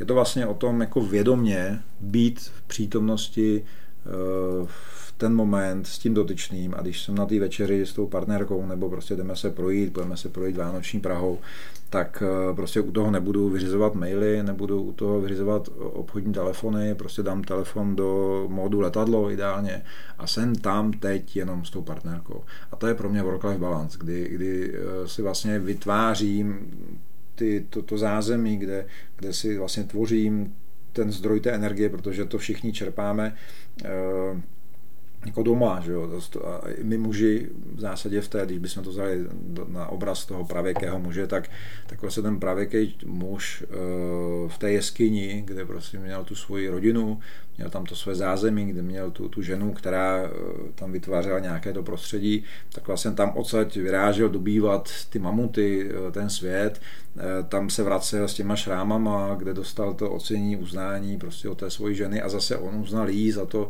jak ona to tam zvládla, jak ona tam vlastně vytvořila to, to, to harmonické prostředí, jak ty děti v, v péči té ženy eh, se prostě rozvíjely a samozřejmě potom ten muž zase dal i pozornost těm dětem, aby ta žena měla nějaký prostor pro sebe. A to, to, jsou, to jsou vlastně určité jako archetypy, které v nás eh, jako zůstaly a, a my na to často jako zapomínáme a bereme si z toho jenom to, co se nám jakoby hodí a to, co je pro nás pohodlné. No a, a právě, jak jsem říkal, někdy ta témata eh, vztahová nebo, nebo obecně ta rodina jsou pro nás náročné. Nemluví o to, že často bývá pro nás, pro nás bývá pro nás velmi náročné eh, obracet pozornost sami k sobě. Eh, od toho taky máme tendenci utíkat. Jo. To znamená, utíkáme buď do práce, nebo někteří do těch rodin, případně jako e, ke koníčkům, ale takový to být sám se sebou, nebrouzdat na sociálních sítích, neposlouchat podcasty. ne, poslouchejte Může, podcasty určitě, určitě poslouchejte podcasty, ale někdy je dobré všechno vypnout a prostě, škodí, eh, prostě být sám se sebou, ale to samozřejmě hrozí riziko, že budete sami se sebou když jsme sami se sebou, že nám začnou chodit do hlavy otázky. A někdy ty otázky jsou hm, také náročné, třeba právě otázka, kdo jsem, proč žiju, jak žiju. Eh, jak mě to vlastně naplňuje, co, co tady mám vlastně za ten pocit. A, a čím, čím méně tomu věnujeme pozornost, tak tím více to paradoxně v nás eh, jako bobtná a takové to zavírání těch, těch témat do nějaké Eh, místnosti do 13 komnaty, jak se říká, tak to často jako děláme vědomě a ono to tam prostě je a my se to stejně nezbavíme a nikdy přijde moment, kdy nás to prostě trošku jako dožene. Hmm. Já vlastně, když jste tady zmiňoval, že se vracíme k tomu, co je pro nás pohodlný, tak mě hned napadlo téma komfortní zóny, protože to tak nějak tuším, že tam hraje jako velkou roli, že právě protože, když jste tady zmiňoval, krásně to člověk jako si uvědomuje sebe, ať už v současnosti nebo, nebo v historii, právě jsou takový ty nepříjemné témata, jak o to utíká. Já si pamatuju uh, asi první tři nebo čtyři sezení u mýho terapeuta jsem mm. vlastně já pořád měl tendenci mluvit o tom, co dělají ostatní, mm. místo mm. abych si uvědomil, nebo možná jsem si to uvědomoval, ale nechtěl jsem si to přiznat, že vlastně ta chyba je jako na mojí straně, nebo minimálně z části je na mojí straně. Asi. A, a když ta komfortní zóna, já si vždycky vzpomenu na, na hlášku, kterou jsem někde čet, myslím, u Smise, ale tak asi předpokládám, že to není jako jeho myšlenka, ale takový to everything you want is on the other side of fear, že, mm-hmm. že vlastně to, co chceme, tak je potřeba jít za ten strach. Mm-hmm. A a vlastně to, co, to, co uh, proč to vůbec jako používám, nebo proč jsem to vůbec teď zmínil, je, protože se mi líbilo, když jsme měli společně seminář, nebo respektive když vy jste měl seminář pro nás, tak se tam zmínil k tomu myšlenku, že k tomu, abychom vědomě vystupovali z komfortní zóny, potřebujeme zásadní hluboký vnitřní důvod. Uh-huh což eh, je téma třeba, který dost často s lidma řeším, ale já sám vlastně si nejsem jistý, že to dokážu lidem jako vědomě popsat, protože já tak nějak mám pocit, že přirozeně ten vnitřní hluboký důvod mám. Uh-huh. Já jsme to třeba řešili s mojí přítelkyní a před nějakým časem a ona říká, no ale co když ho někdo nemá? Nebo co když já konkrétně ho nemám? Jakože jak ho mám najít? Uh-huh. Uh, dokážu si opět představit, že mi možná řeknete, že to je téma zase na další podcast jako zvlášť, jak najít ten vnitřní důvod, ale dá, dá se nějak třeba jako poradit lidem, jak tohle to v sobě najít, něco, něco třeba jenom kde začít a jak postupně se k tomu, k tomu dostat? Uh, no, to je, to je zajímavá otázka. Uh, Máte, máte pravdu, že jsem se už taky potkal samozřejmě s lidmi, kteří jako mi říkají, že jsou po všech stránkách spokojení a že vlastně jako nemají potřebu cokoliv ve svém životě měnit. Pokud to někdo tak cítí, tak já ho určitě nemůžu přesvědčovat, hmm. aby to bylo jinak, nebo že to má být jinak. Já bych tady těm lidem vždycky jako přeji, pokud je to upřímné a vnitřně jako potvrzené, tak je to super. Na druhou stranu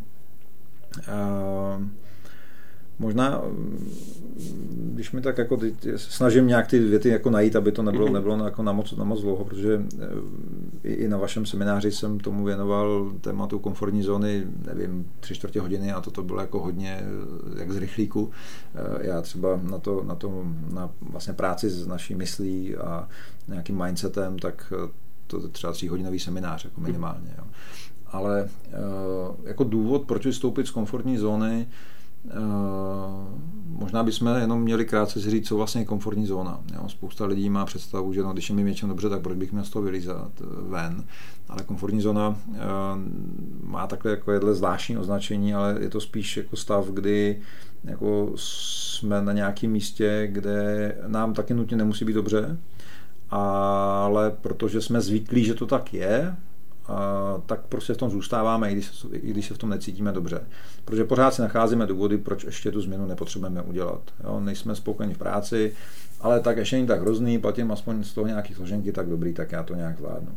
A pak musí přijít často až ten moment, kdy buď eh, teda nás něco tak strašně moc naštve, anebo eh, nás třeba z té práce vyhodí a, a najednou jsme vlastně z toho vykopnutí ven, z té situace, která nebyla úplně jako pro nás komfortní. A to hluboké proč, eh, no, buď, to, buď, to může být, eh, buď to může být vaše vnitřní touha, že chcete pro sebe něco si zrealizovat, chcete se mít prostě lépe, to je úplně, když vezmu jednoduše, začneme od těch nejpřirozenějších věcí a to je, že pokud eh, potřebuji vydělat peníze na to, abych uživil rodinu, to jako bylo moje kdysi před těmi 28 lety, eh, proč jsem reagoval na ten inzerát, protože jsem potřeboval na základní fungování naší rodiny peníze, tak mi oslovil inzerát na 5000. Tak to bylo vlastně moje hluboké, proč, proč jsem překonal svoji komfortní zónu, že jsem šel, někam jsem zavolal, došel jsem do prostředí, který jsem neznal, začal jsem něco nového, protože měl jsem důvod, chtěl jsem zabezpečit rodinu. V momentě, kdy zabezpečíte rodinu a máte, řekněme, nějaký určitý standard, tak si možná řeknete, uh, rád bych něco víc, chtěl bych, nevím, mít lepší auto nebo něco podobného. Takže určitě bych se nebál tomu eh, říct, eh, prostě mohou to být i příjemné věci, kterými si chceme prostě zlepšit náš život. Někdo rád cestuje, tak si prostě dá, má svůj sen, že by chtěl třeba právě kajtovat na Havaji, eh, nevím, stojíte desítky tisíc, možná nějakou stovku tisíc na jednoho, tak prostě má svoje, a je-li to nějaká skutečně vnitřní touha, Jo? To hluboké proč vlastně vychází z nějaké vnitřní naší touhy anebo z nějaké intenzivní vnitřní potřeby. Buď ta potřeba vychází právě z toho, že vůbec potřebuji si vydělat peníze, abych se uživil, tak proto mě to někam posune ven, nebo ta touha eh, něco si splnit, něco dokázat, anebo to, ta touha eh, tady, řekněme, tvořit něco pozitivního i pro druhý, může být to hluboký proč může být cokoliv, jo? nebo může to být i to uvědomění si, eh, jak vůbec jako teď žiju, eh, jak zacházím se svým tělem, jak zacházím sám se sebou a eh, to vystoupení z komfortní zóny může být to, že si řeknu prostě, nevím, mám kancelář v 12. patře, nebudu jezdit výtahem a budu chodit pěšky. Jo, protože to dělám vlastně pro sebe, protože vím, že dlouhodobě tam bude nějaký pozitivní dopad třeba na, na moje zdraví. Jo, takže já jsem přesvědčený, že eh, to, proč jsme schopni každý najít, ať v té rovině, že potřebujeme uspokojit nějakou svoji potřebu, nebo chceme realizovat nějakou svoji touhu, to je v té rovině, jako že my z toho máme nějaký profit, a pak by mělo přijít a, a myslím si, že každý, když by se nad tím zamyslel, každý z nás tady na světě máme nějaké své poslání a to poslání není jako ve smyslu, že já mám z toho profit, a to poslání je, jaký mám, jaká moje existence v tomto světě Ehm, jaký přínos ta moje existence má pro společnost. Jo, tady se možná dostáváme už do jako jiný, jiných témat a jiné, jiné, jiné oblasti povídání než vyloženě prostě biznis, ale uh, i biznis v konečném důsledku já vnímám tak, že může mít prostě ten přesah, no ne, že může mít, měl by mít přesah. Tak biznis by měl z mého pohledu primárně fungovat proto, nebo měl bych podnikat proto, že chci poskytovat někomu výjimečnou službu nebo výjimečný produkt, zboží, cokoliv, eh, dělat tím lidem dobře a mít z toho tu satisfakci eh, v té energii, která mi vrací od těch lidí. A plus samozřejmě ta satisfakce přijde i v energii peněz. Protože peníze jsou jenom, řekněme, nějaká odměna za eh, to, že jsem vytvořil nějaký fungující systém, kdy já dávám dobro světu a to se mi prostě vrací. Občas slychávám, no jo, ale já dělám dobro pro svět a svět mi to vrací jako negativně. Za prvé, ona ta definice je dobrá, to bychom se asi mm. o tom zase měli bavit, co to je. A druhá věc je, ono neznamená, že uh, jako dobro neznamená být člověkem, který vždycky všude za každou cenu je jenom hodný a, a, a podajný a tak dále. Někdy, aby člověk uh, byl dobrý, tak také musí ukázat druhým svoje hranice. Nesmí se nechat zneužívat, protože uh, jako někdy být dobrý pro druhé znamená, že musíte vzít ty to přeženu jako Igor Hnízdo, Rákosku eh, v obecné škole a prostě ukázat, že jako tady teď jsou nějaké hranice a ty hranice definují nějaké pravidla tady hry, pravidla spolupráce a podobně, protože eh, i to někdy je prostě zapotřebí eh, řekněme, takovýmto způsobem hmm. jako působit na, na, na svoje okolí, nebo si minimálně eh, dostat do stavu, kdy se nenechám zneužívat, kdy dám najevo svoji sebehodnotu. Eh, téma sebehodnota eh, a, a řekněme nějaké naše sebevědomí, sebeláska, to, to jsou velký témata, které řeším s lidmi i v tom biznesovém světě, protože spousta lidí říká, no já tady se roztrhnu pro své klienty, dělám pro ně první, poslední a oni to tak jako berou, že to je normální. Jo? A já vždycky říkám, a už jste jim taky řekli třeba, že eh, jak vypadá standard na trhu a porovnali jste to s tím, co děláte vy, aby si jenom uvědomili ten rozdíl, aby si uvědomili, že to není prostě normální, to, co pro ně děláte. Hmm. Já to vždycky přirovnávám k tomu, to bylo hezký v, knize, v knize Služebník, že je hodně velký rozdíl mezi tím sloužit lidem a posluhovat. Mm-hmm. A že to je právě podle mě občas o tom, o té sebevědomí, o té sebehodnotě, že člověk taky občas musí ukázat, že mm. to má všechno svoje hranice. Mm-hmm. A, a já si vždycky to říkám i svým lidem, i, i svým klientům, že je otázka, jakýho poradce by chtěli. Jestli toho, který mu budou diktovat to, co on má dělat, nebo jestli chtějí toho profíka, který jim tak, bude tak, diktovat, tak. co oni mají dělat. A ať si teda najdou toho, který by, který by, tomu, který by tomu odpovídal.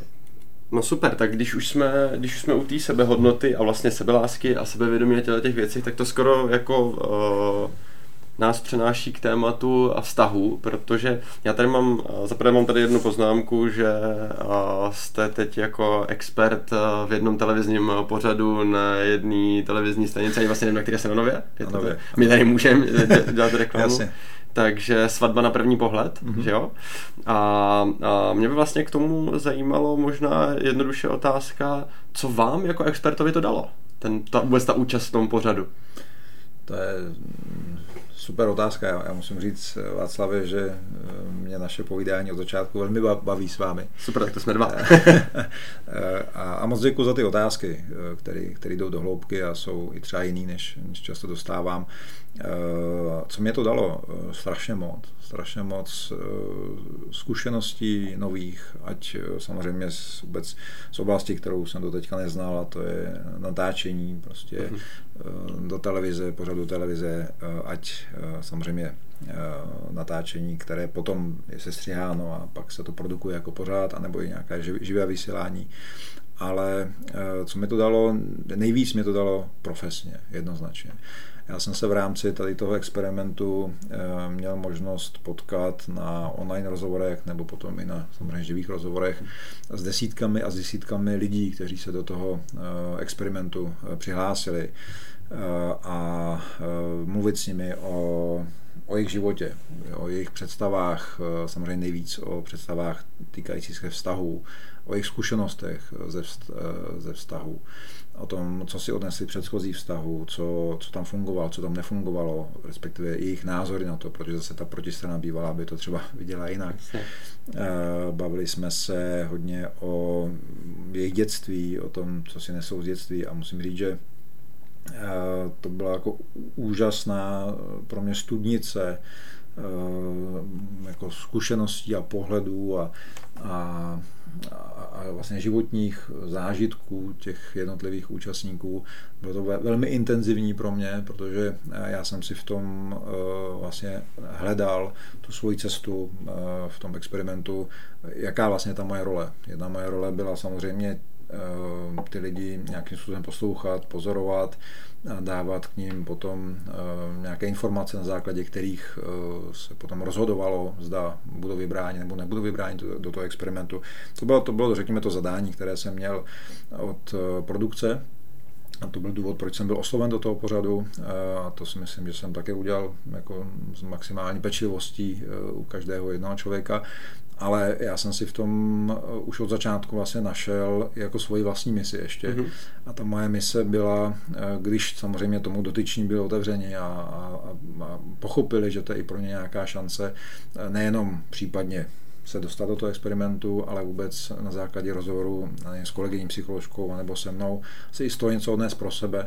Tak jsem se snažil eh, na základě toho, co mi ty lidi říkali, tak eh, dát eh, lidem nějaké typy nebo zpětnou vazbu, co obecně v životě, ve vztazích dělat jinak, třeba lépe, aby ty budoucí vztahy vyšly, ať už v tom experimentu, anebo, nebo někde jinde. A to je třeba něco, co, co samozřejmě divák eh, tam nevidí, protože ty rozhovory probíhaly mm-hmm. mimo to natáčení, pochopitelně, a, a, a ten pořád má nějaký výstup a má nějaký záměr, ale říkám, já jsem v tom měl ještě tady tu svoji uh, osobní misi. Pod, pod záměr. Uh, takový podzáměr. A jsem moc rád, že se mi to povedlo naplnit, že ať vlastně i část těch, kteří jsou dneska, uh, řekněme, těmi skutečnými účastníky toho experimentu, kteří uh, se mnou konzultovali věci, které prožívali už v tom experimentu jako takovém, tak ty zpětné vazby od nich a, a to, že se mnou ty věci mohly probírat a že je to někam posunulo, tak to samozřejmě mě nesmírně těší, naplňuje a co je pro mě důležité, je i to, že ti, kteří se tam nedostali a byli v nějakém castingu, tak, eh, tak i tak si vlastně mohli něco z toho odnést. Takže eh, to, to je vlastně to co, mi to, to, co mi to dalo zase nějaký dobrý pocit, že jsem mohl eh, někomu udělat, nebo být nějakým dílkem mozaice jeho života eh, a snad budoucího lepšího života. Je to vtipný, protože já jsem, já jsem tam zrovna viděl, že jeden z těch vybraných účastníků byl u mě kdysi na pohovoru, takže mě to tak jako pobavilo. A, dobře, dá se říct třeba něco, co ať už, a možná teď ať už jako něco, nějaká ta zkušenost takhle z toho experimentu, anebo i celkově jako z vaší praxe a z toho, jak se tomuhle tématu věnujete. Dá se říct něco, kde ve vztazích děláme nejčastější chybu? Nebo Určitě. případně nejčastější chyby, které v těch, kterých se v těch vztazích Určitě. dopouštíme? Takže možná asi nebudeme mít dneska úplně prostor to probrat tak do detailu, ale ať mají třeba lidi možnost si uvědomit to, že třeba hej, tohle dělám taky, to bych možná měl nějak mm. řešit, protože tohle jsou pro mě typicky návštěvy mýho terapeuta nebo, nebo práce s mým koučem, že si říkám, hej, tak tohle se mi přesně děje, to jsem mm. jako já, takže i taky to jako uvědomění, že bych si možná měl začít něco dělat, že to vlastně není úplně normální. Já je celkem fajn. Tak co jsou ty nejčastější chyby, které jste děláme?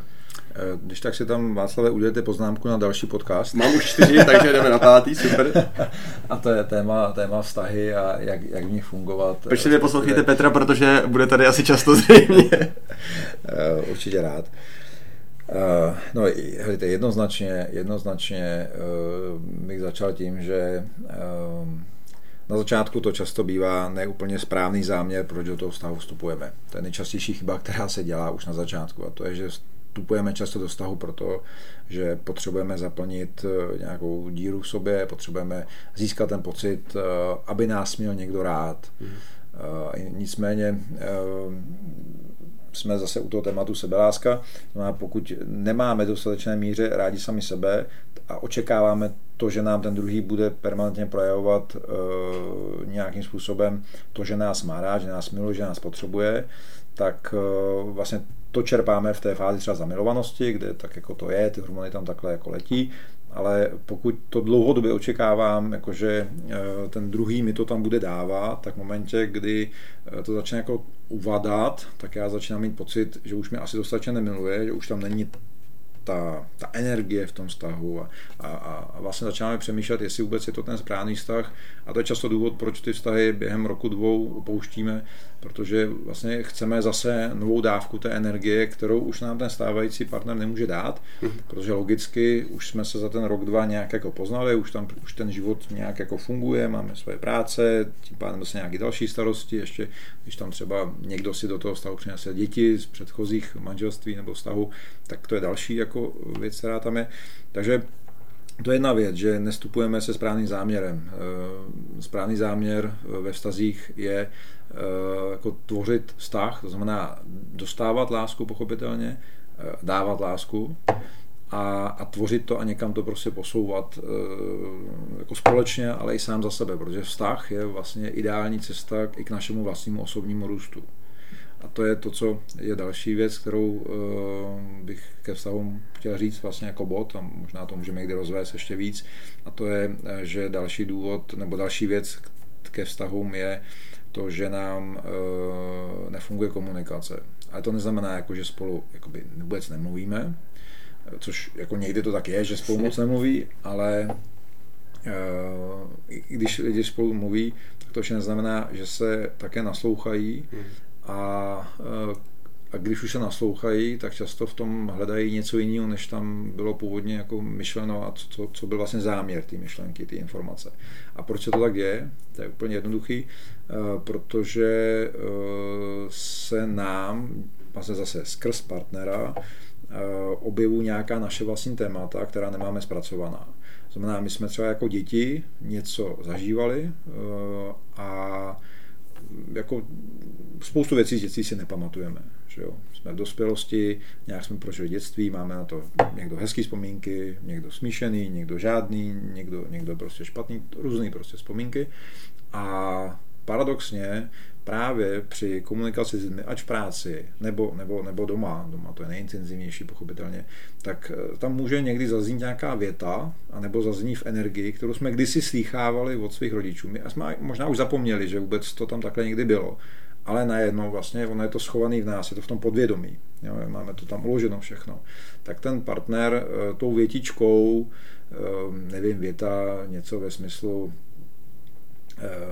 v nějaký, nějaký afektu prostě řekne, stejně, stejně jsi neschopný, já to viděla od začátku. Jo? A je to prostě nějaká zraňující věta, která eh, by mi možná tolik nezranila v momentě, kdybych býval třeba jako dítě, permanentně nesíchal, seš k ničemu, stejně, mm. stejně z tebe nic nebude.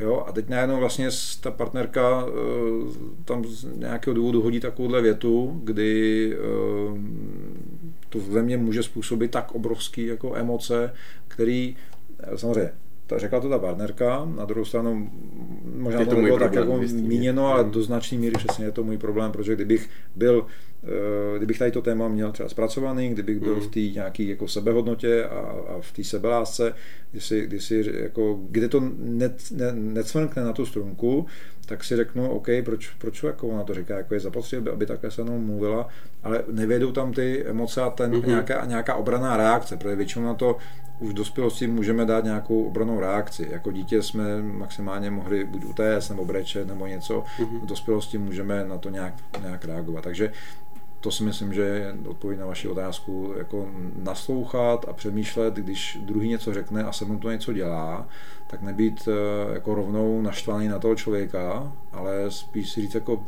aha, super, tyjo, co to teď vlastně jako se mnou dělá, proč, proč to jako se mnou tohle to dělá, co to je jako za moje téma.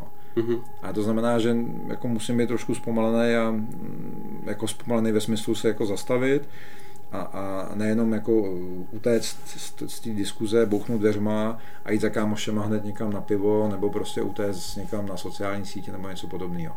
Prostě mít tam ten prostor, se nad tím jako zamyslet a říct, jo, aha, to je, to je jako zajímavý, a pak možná to začít nějak postupně řešit. Hmm.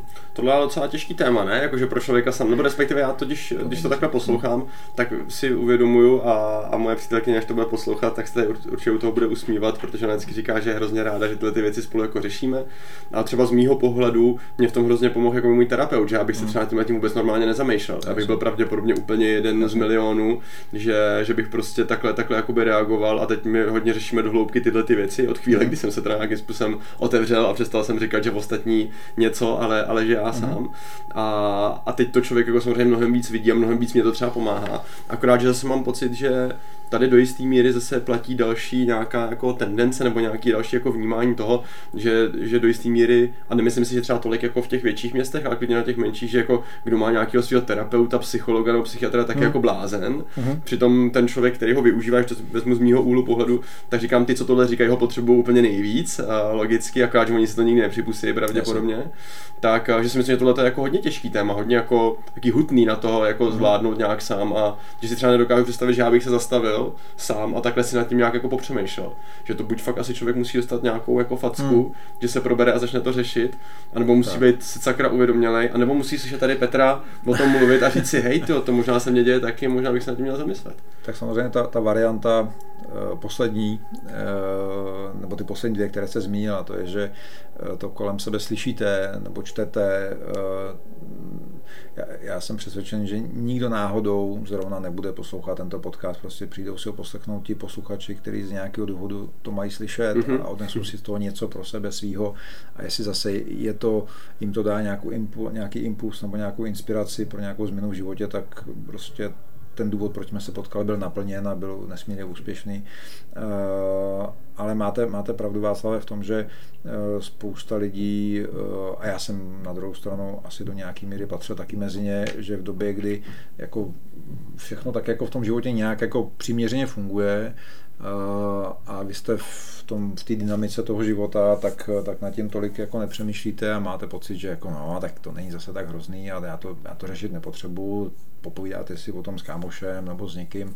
A, a teprve až když si někde začneme šáhat na to dno pomyslné, ať teda z důvodu, že eh, ta duše, která v nás je, která jako bije na poplach a říká, hele, ty dělej něco s tím, věnuj prostě mi pozornost těm vnitřním hlasům, který říkají, hele, jako sice se tváříš happy, ale ve skutečnosti, ve skutečnosti uvnitř jako happy nejseš, to to znamená, proč to tak je, eh, najdi si někoho, s kým si o tom popovídáš, tak eh, většinou ty hlasy neposloucháme a pak nás to nějakým způsobem semele, většinou jako zdravotně nejčastěji, případně ve vztazích eh, vztahově, takže nám ten partner třeba bouchne dveřma, hmm. anebo my v nějakém afektu bouchneme dveřma a pak už to nejde vrátit. Takže většinou potřebujeme eh, pro nějaká takováhle rozhodnutí zase být vystrčení z té komfortní zóny jako tím životem a a pak teda začneme to řešit a hledat třeba právě terapeuty nebo, nebo další cesty, jakým způsobem se to dělá.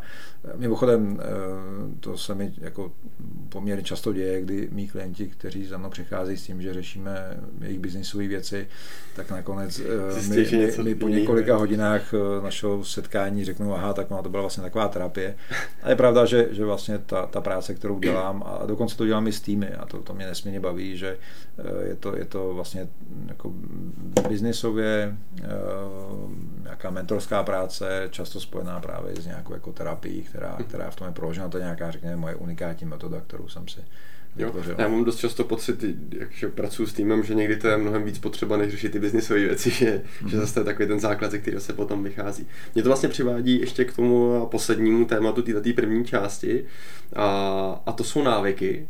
Mm. Protože bych řekl, že to se spolu jako úzce souvisí. Já zase tady použiju jednu, jednu z vašich myšlenek, kterou jsem si já napsal na, na vašem semináři, že pokud chci změnu, musím opustit své staré návyky a vytvořit plus zavést nové. Mm. Což je pro mě teď aktuálně jako, nebo velmi aktuální téma z toho důvodu, že teď zrovna čtu knížku Atomové návyky, mm. který přesně k tomuhle tomu vedou a je tam spousta, spousta zajímavých věcí ve smyslu toho, že co mě třeba hodně pomohlo, je vlastně na takovou pomyslnou osu si navést jako body toho, co dělám a zkusit si to prodloužit On vám to ukáže, kam vás to dostane. Super, a to pro mě bylo třeba jako super. jako obrovský uvědomí, takhle jednoduchá věc. Já jsem koukal v té knížce a teď mi běželo asi 150 různých témat, které jako v životě mm-hmm. řeším, tak jsem si vždycky udělal takovou jako osu a, a, a řekl jsem si, kam mě to asi dovede a jestli je to jako OK. Takže jsem začal přehodnocovat spoustu těch věcí, který, mm-hmm. o kterých jsme se tady bavili, ať už to je jako ve vztazích, čas strávený s partnerkou, kolik jí mm-hmm. fakt jako věnuju doopravdy. To téma, který jste tady načal, že to když s ní jsem, tak nemám řešit e-maily, což samozřejmě ona mi říká celých pět let, akorát, že moje hlava to celou dobu neslyšela a pak mi vždycky řekne, no a to ti musí říct někdo jiný, aby si to uvědomil, věď, já říkám, no tak to v životě prostě jako funguje, hmm, hmm. takže no, buďme rádi, že to přišlo teď a ne až když jsme práskli těma dveřma a už bylo, už bylo jako je pozdě.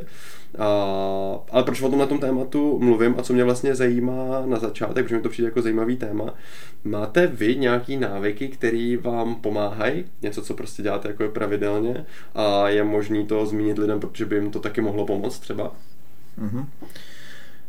Určitě, určitě. Eh, tak v principu celý náš život je o návicích. Jo. Jako ráno staneme a prostě děláme věci, na které jsme zvyklí, ať jdeme na toaletu v nějakým pořadí, pak koupelna, nebo někdo si udělá kafe mezi tím.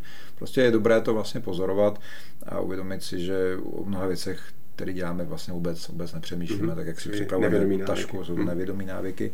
No a přesně jak jste zmínil, pokud, eh, pokud eh, určitou část toho svého života chci nějakým způsobem změnit nebo, nebo podpořit, aby se to někam posunulo, tak je dobrý se zamyslet nad tím, jestli ten návyk, který mám, je jako podporující, anebo jestli to je jako taková rutina, která, jako samozřejmě některý typ rutiny je normálně, který nemá co vůbec jako přemýšlet, zase ne, ne, není asi dobrý se v tom úplně pitvat mm. jako nějak extra zase detailně, aby jsme eh, se nedostali do stavu, kdy eh, každou minutu svého života prostě rozpitváváme, jestli jsme to udělali dobře nebo ne, nebo jestli to je správný návyk nebo není správný návyk. Ale, ale je dobrý jako věnovat tomu, jestli to, co dělám, jestli, jestli mě prostě někam posouvá, jestli mi to vyhovuje a případně, případně co bych teda měl, měl změnit. K té, vaší, k té vaší otázce, jestli jsou návyky, které, eh, které mi pomáhají, tak Jednak je to návyk v tom, jakým způsobem si plánuju svůj čas. Já třeba, když plánuju svůj čas tak, a můj diář, tak já potřebuji se pravidelně dívat vlastně na dny a, a vlastně týdny v roce, tak abych všechno viděl, abych všechno viděl jako z vrchu, to znamená, já používám starou dobrou papírovou formu ten návyk je ten, že si, že si eh, když si plánuju týden, tak si v tom týdnu jednoznačně definuji čas, kdy pracuju, mm-hmm. jednoznačně si tam definuji čas, kdy vědomně dám prostor vztahu a kdy budu trávit čas se svými dětmi. To je prostě návyk, který jsem si vytvořil, že nad tím vědomně přemýšlím, a kdy, eh, dejme tomu, mám syna, který ho má ve střídavý péči, eh, takže v tom týdnu, kdy ho mám, tak eh, přesně si tam prostě dám blok, kdy ho vyzvednu po obědě a prostě trávíme spolu odpoledne a nedám tam v životě, tam nedám žádnou zkusku, rozhovor, prostě seminář, prostě přes to vlak nejede, je to, je to prostor pro něj. A zase vím, že když mu dám ten 100% pozornost, tak pak třeba dva dny po sobě mám tam práci do večera, a to je úplně v pohodě eh, a stejně to se vztahem, když prostě si tam řeknu a tady budeme trávit čas společně. A i takhle to vlastně moje partnerka, moje žena, protože se hodně o těch věcech bavíme společně, no, se zabývám podobnými tématy v oblasti jako rozvoje eh, žen, hlavně se zabývá ženskými tématy, tak, eh, tak se o tom bavíme, že je pro ní úplně v pohodě. Moje nějaká pracovní vytíženost, když ví, že tam zase budu mít třeba půl den, kdy, nebo den, o víkendu, kdy ten čas vědomě strávíme společně a kdy bude se cítit jako moje partnerka. Takže to je jeden návyk, který dělám, že pravidelně takhle vlastně mm-hmm. se dívám jako na týden. A další třeba návyk můj je ten, že eh, jako každý den potřebuji strávit eh, třeba, nevím, aspoň 20 minut, půl hodiny někde na vzduchu v přírodě. Takže se snažím eh, vědomně zase, když to jde, tak samozřejmě Teď ten zima je trošku horší, protože už je ve 4 hodin pomalu tma, ale, ale i tak třeba kolikrát vezmu psa a prostě jdu se projít u nás do lesa, prostě tam si procházku, bez mobilu, bez ničeho, bez žádných jako rušivých elementů.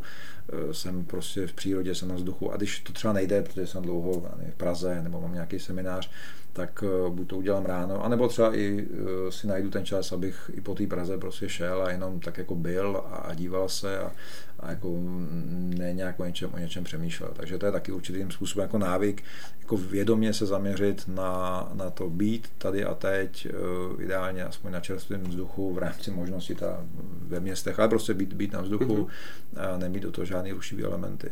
Další návyk třeba, který, který mám, který mě pomáhá, je to, že eh, hodně pracuju jako s hudbou, jako ve smyslu podpory mm-hmm. toho, co dělám. Eh, takže když třeba si potřebuji připravovat nějaké pracovní věci, tak už vím, jaký typ, nějaký dynamický hudby na mě, na mě působí. Naopak třeba večer si před spaním občas pouštím nějakou takovou jako až meditační mm-hmm. jako muziku nebo hudbu. Dalším třeba návykem pro mě je to, že přece taky už člověk má nějaký věk, takže je dobré i tělo rozhýbat, takže se třeba ráno, ráno se snažím, nebo asi bych tady lhal, bych řekl, že to dělám úplně každý den, protože někdy s těmi dětmi a to nějak všechno skoordinovat a zvládnout časově, aby byli včas ve škole, tak občas to nejde. Já nejsem ten, který stává v pět hodin, aby si tam udělal tu hodinu jako pro sebe. Tenhle ten styl ještě jako jsem nezavet a úplně asi na to nejsem typ, ale prostě mám, mám nějakou sestavu takových jako řekněme jogových cviků, kdy prostě se protáhnu a No, takže to jsou asi takové, jako, že bych mhm. to vzal jako v rychlosti uh, odpověď na to, jak, jaké návyky mi jako pomáhají uh, v tom životě jít řekněme, nějakým směrem a vnímám jako podporující uh, pro tu moji cestu. Super. Ještě mě k tomu napadá poslední dotaz. Já jsem se chtěl zeptat na ty vlastně jako návyky vzhledem k těm vztahům. Napadne vás ještě nějak, protože to, co jste zmínil, aspoň z mého současného vnímání, jedna z těch nejdůležitějších věcí, to znamená mít tam ten čas pro tu partnerku, mm-hmm. partnera, být tam vědomě, to ve mně jako mm-hmm. rezonuje hodně, že, že to vím, že byl jako můj problém a ještě občas pořád jakoby je.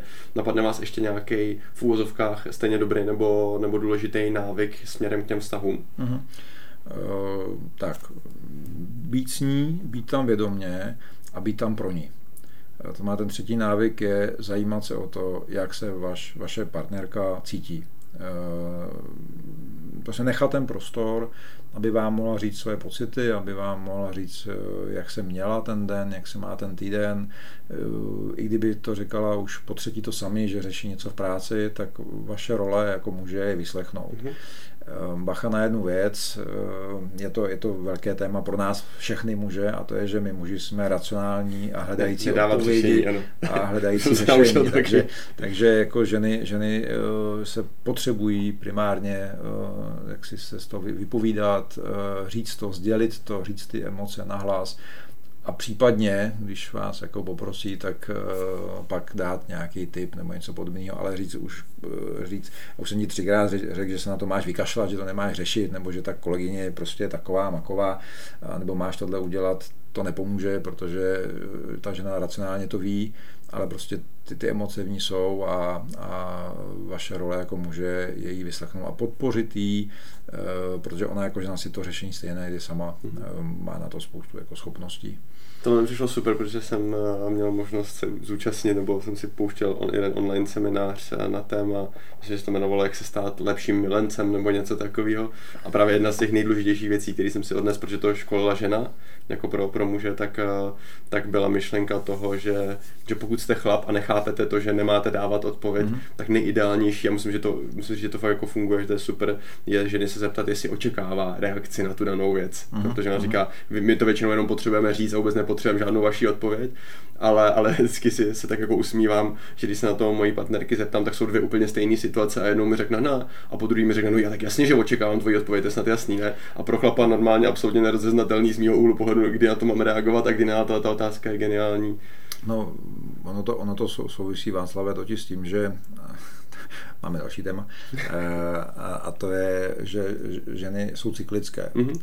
a v rámci jejich cyklu každý týden prostě jinak. reagují a fungují jinak. Mm-hmm. Takže my máme vlastně čtyři ženy v jedné a tím pádem eh, po každé prostě ta žena reaguje jinak a, a je ochotná jinak jakoby přijmou tu vaši energii a, a myšlenku. Ale mě tam napadla ještě jedna věc, eh, poslední k tomu, abychom vás tady nezdržoval, eh, a abychom neroz, neotvírali další další témata asi, která možná necháme na příště, tak eh, myslím si, že u tématu vztahu je strašně důležitá jedna věc a to je z mého pohledu najít vlastně způsob, jakým moje partnerka vnímá to, že ji miluju, to, že je pro mě důležitá.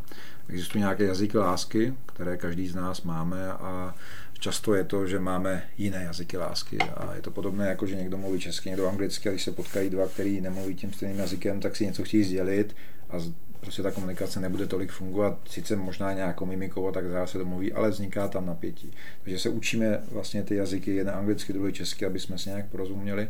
A v těch jazycích lásky je to hodně podobný a eh, je dobré vlastně najít to, jakým způsobem vaše partnerka má ráda řekněme, ten váš projev toho, nebo jakým způsobem vnímá to, že milujete, eh, protože některá to potřebuje slyšet a chce to slyšet a je dobré eh, jí prostě už od rána říkat, Máčku, jsi krásná, ale samozřejmě musí to jít z vás, ze srdce, a ne protože to řekl křen, že to je dobrý to říkat, a, a nebo zase naopak to dát, že to řeknete, ale ještě to projevíte s tím, že jí uděláte snídaní, prostě překvapíte jí tím činem, znamená ten jazyk lásky je tam ten čin. Moje přítelkyně má jednoznačně pozornost. Mm-hmm mm-hmm. což je super, když řešíte ty e-maily během té doby, co jste spolu. Tak. Jo, takže, takže vlastně v ty jazyky lásky to je jako velký téma, který hodně hodně řeším. Mm-hmm. Super, takže to máme, a, to máme tu první část za sebou a jdeme na, na tu druhou a teď budou téma, nebo teď bude téma peněz. No, první, co mě vždycky na začátek zajímá, je, učil vás někdy někdo ve vašem, dejme tomu, dětství, jak správně pracovat s penězma? No, ne. ne. Určitě, určitě ne. OK. A dá se teda říct nějaký dogma nebo nějaký status quo, který vám třeba vaši rodiče dali tím svým třeba fungováním, že většinou jako děti první přebíráme tohle ohledně těch peněz, to znamená vidíme, vidíme rodiče. Dá se takhle říct třeba něco, co si pamatujete, že byste si převzal do svého života minimálně pro ten začátek od rodičů?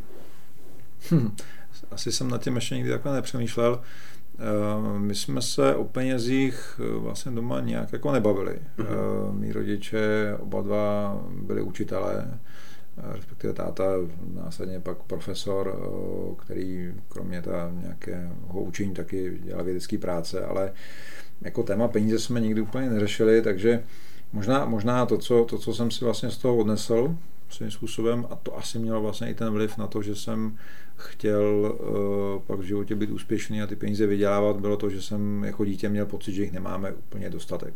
Mm-hmm. Takže možná tam jako tak vlastně ten vliv těch peněz jako ve smyslu uh, na to, abychom mohli nějak žít a fungovat, takže zapotřebí je mít. Mm-hmm. No, takže tak. Mm-hmm. Super. A když byste měl protože tohle, já už jsem slyšel jedno vaše video, mám ten dojem, že to bylo, viděl jedno vaše video na tohle téma, mm-hmm. ale když byste měl nějak v krátkosti, že tohle by bylo určitě téma, který bych rád s váma probral někdy jako a, zvlášť, a to je, jaký máte dneska vztah k penězům. Jak, jak vlastně, jako, nemyslím jenom tohleto téma, že bych s váma rád probral celkově vztah k penězům mm-hmm. jako mhm, lidí, mm-hmm. tak jak, jak byste to dneska popsal v jednoduchosti, jaký je váš vztah k penězům? V současné době? Eh, pozitivní. Mm-hmm.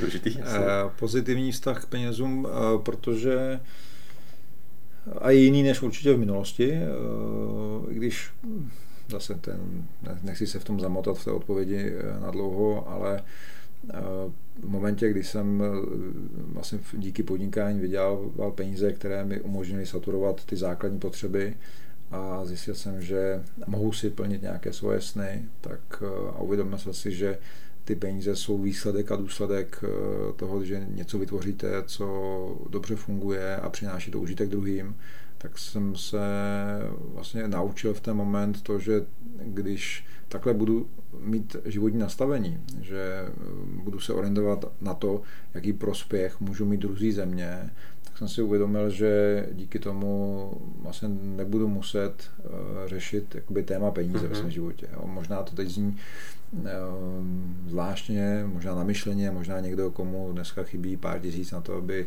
zaplatil faktury nebo složenky a přemýšlí, kde, kde je vezme, tak to možná úplně jako ne, nepochopí. Uh, taky znám samozřejmě to období, pamatuju si, kdy jsem bral do auta benzín za 300 korun přesně, aby to nepřelezlo ani o korunu víc.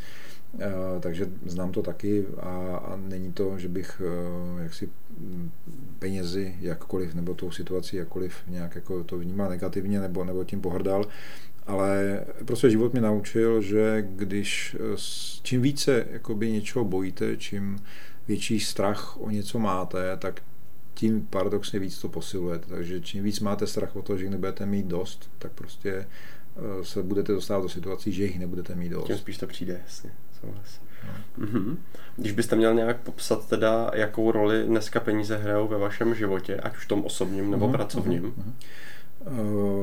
Zase, eh, možná se budu opakovat, ale jako peníze hrajou v mém životě jako velkou roli ne proto, že si za to něco můžu koupit, ale peníze totiž v našem životě hrají, hrají roli takovou, jakou my jim dáme. Mm. A já peníze považuji za Eh, energii, která se mi vrací zpět. Já, já dávám eh, mnoho energie eh, do světa, do, jako ve, ve smyslu maximalizovat užitek druhých z toho, co, co, co prostě mohu z tomu světu dát. A vlastně peníze je ta míra energie, která se mi vrací. Takže peníze jsou něco, co je úplně v pořádku mít. Není to nic jako špatného, negativního, černého. Samozřejmě ten svět je dneska nějak postaven, bohužel to je, to je to, o čem jsem mluvil v tom videu, asi, které jste zmiňoval, a to je, že z peněz se stalo dogma, ale ty peníze jako takové za to prostě nemůžou. Uh-huh. Jo? Takže peníze jsou pro mě něco, co je samozřejmě důležité pro to, abych mohl zaplatit elektřinu, eh, aby jsme měli doma teplo, aby jsem zařídil svoji rodině eh, střechu nad hlavou, aby jsme měli, měli co jíst a mohli prostě rozumně fungovat. Eh, nejsou, není to něco jako pro co žiji, za čím se honím, ale beru to, že eh, na, naopak ty peníze, když prostě vám eh, zpětně plynou, znamená to, že něco děláte ve světě dobře, nebo pro, pro ten svět dobře, tak to mám nastavený. Prostě. Mm-hmm. Super, po mně napadají dvě, dvě další otázky.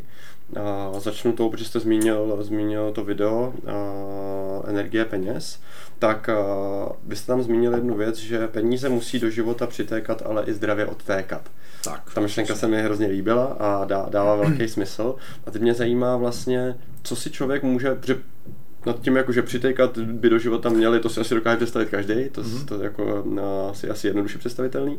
Co znamená zdravě odtékat? Co, protože když se člověk podívá mm-hmm. na to video, jak to pochopí, ale ne každý ho třeba viděl, nebo ne každý ho uvidí, mm-hmm. tak kdybychom tohle měli nějak, nějak popsat, že vy jste i třeba říkal, že taky je využíváte dál, no. tak nějaký konkrétní příklad, jak, jak si Petr představuje, že by mohly peníze zdravě odtékat, nebo mm-hmm. protože teď to bude vždycky jenom subjektivní, protože no, tak jak my to vidíme, co je zdravě odtékat, neznamená, že uvidí všichni, Jasně, ale co třeba, co třeba vy vidíte jako to téma téma toho zdravého odtékání, na rozdíl mm. od těch nezdravých věcí. Mm-hmm. Zdravé odtékání znamená to, že já ty peníze posílám do světa s láskou. Eh, to znamená, přijde mi faktura za Vodafone, protože jsem Vodafonu, mám nějaký firmní tarif, bla, bla, bla, nějaký internety, není to úplně malá částka. Když se budu každý měsíc rozčilovat nad tím, že zase musím, zase už to přišlo, zase to musím zaplatit, tak je to samozřejmě jako možnost, proč ne, ale eh, já bych se měl nejdřív uvědomit, za co to vlastně platím. Platím to za nějakou službu, díky které můžu něco. Můžu díky té službě pracovat, díky té službě můžu kdykoliv mluvit se svou rodinou, díky té službě eh, můžu, já nevím, dělat webináře, díky té službě můžu cokoliv. A v ten moment si musím uvědomit, že někdo mi poskyt službu, poskyt mi ideálně tak nelíp, jak mohl, takže já bych měl ocenit tu jeho službu právě tím, že mu teď z láskou pošlu ty peníze. Eh, I když, jsou, I když by to byly moje poslední peníze, tak bych, tak bych to měl stejně tak udělat, protože když prostě to ta, takovým způsobem uděláte, když zaplatíte tu fakturu s tím, že vlastně poděkujete nemusíte to vyslovit na hlas, ale vy tím, že zaplatíte tu energii, díky za to, že jsem mohl tu službu využít a vy ty peníze, vy tu fakturu takhle zaplatíte e, tomu poskytovateli té služby, tak ty peníze prostě s takovou energií přijdou. Já tomu prostě věřím, mám to vyzkoušený e, ve svém životě mnoho let, takhle prostě funguju. A pak je zajímavá jedna věc, že obzvlášť, když jsem tady zmínil, a mně se to samozřejmě taky stalo e, v minulosti v životě, že jsem to platil něco ze svých posledních peněz, tak když tam dáte to, že tomu člověku nebo té firmě to pošlete s láskou a dáte tomu životu důvěru, že ty peníze zase vám do toho života nějak jako přijdou, tak najednou při nějaký moment, kdy vám zavolá někdo nečekaně, že by chtěl od vás něco, koupí si službu, koupí si výrobek eh, a vlastně vám zase vám mm-hmm. přijdou ty peníze.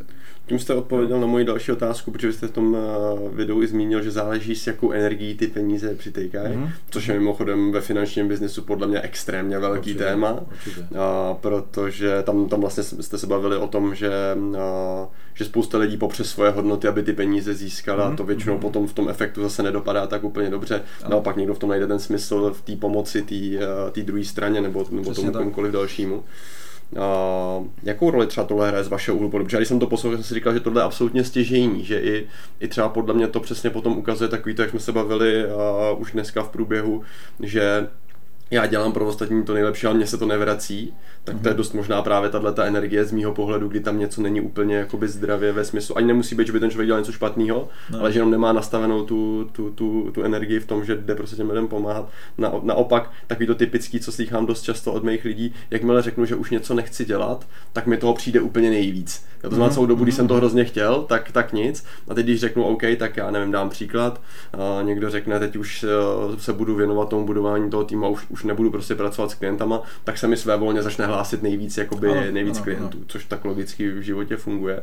Tak jakou roli podle vás ta, ta energie v tom, v tom, z jakou ty peníze přitejkají? Jak to nějak jako vyjádřit?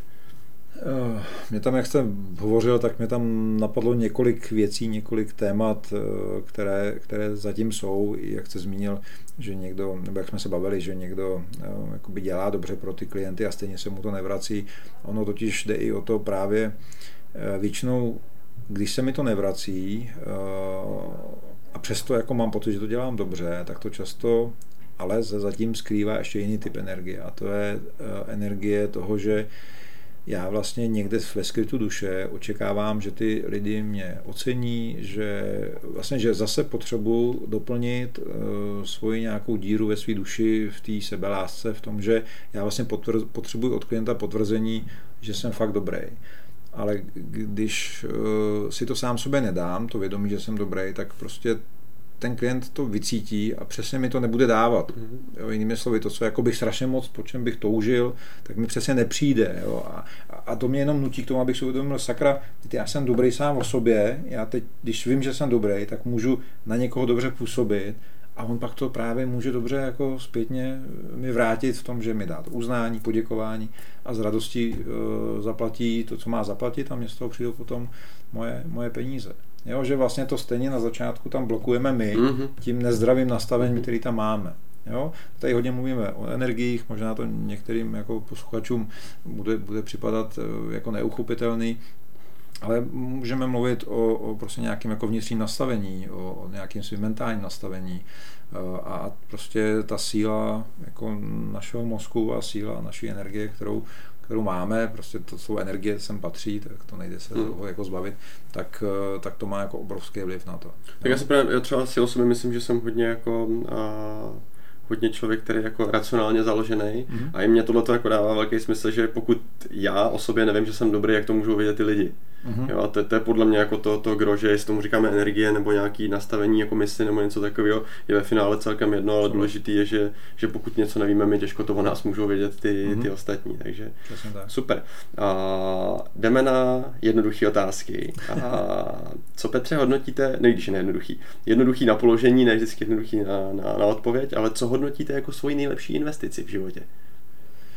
Nejlepší investice je jednoznačně investice do sebe do, eh, ani nebudu říkat jako do vzdělání, ale prostě cokoliv, co, co mě někam posunulo, ať eh, to byly samozřejmě knížky, které jsem si koupil, ať to byly nějaký semináře, do kterých jsem investoval, ať to eh, byla cesta do té Ameriky, leadership, kde jsem si zaplatil business třídu, prostě fakt jsem si do sebe investoval jako spoustu peněz, tak jsem si to užil i třeba do nějakých zážitků, který prostě mám nezabombenutelný, takže eh, cokoliv, co, eh, co mi jako mě samotného, jako Petra, Jana, někam, někam v životě posunulo, na co mám, na co mám hezké vzpomínky a co mi nikdy nikdo nemůže vzít, protože mm-hmm to je to, co, co máme v sobě, tak nám nikdo nevezme. Jo, samozřejmě můžeme se bavit o tom, že si se mi povedlo někde někam nainvestovat nějaký finanční obnos a, a měl jsem za rok 100% nebo něco podobného, to jsem taky zažil, taky jsem zažil, když jsem něco nainvestoval, pak jsem z toho neměl nic,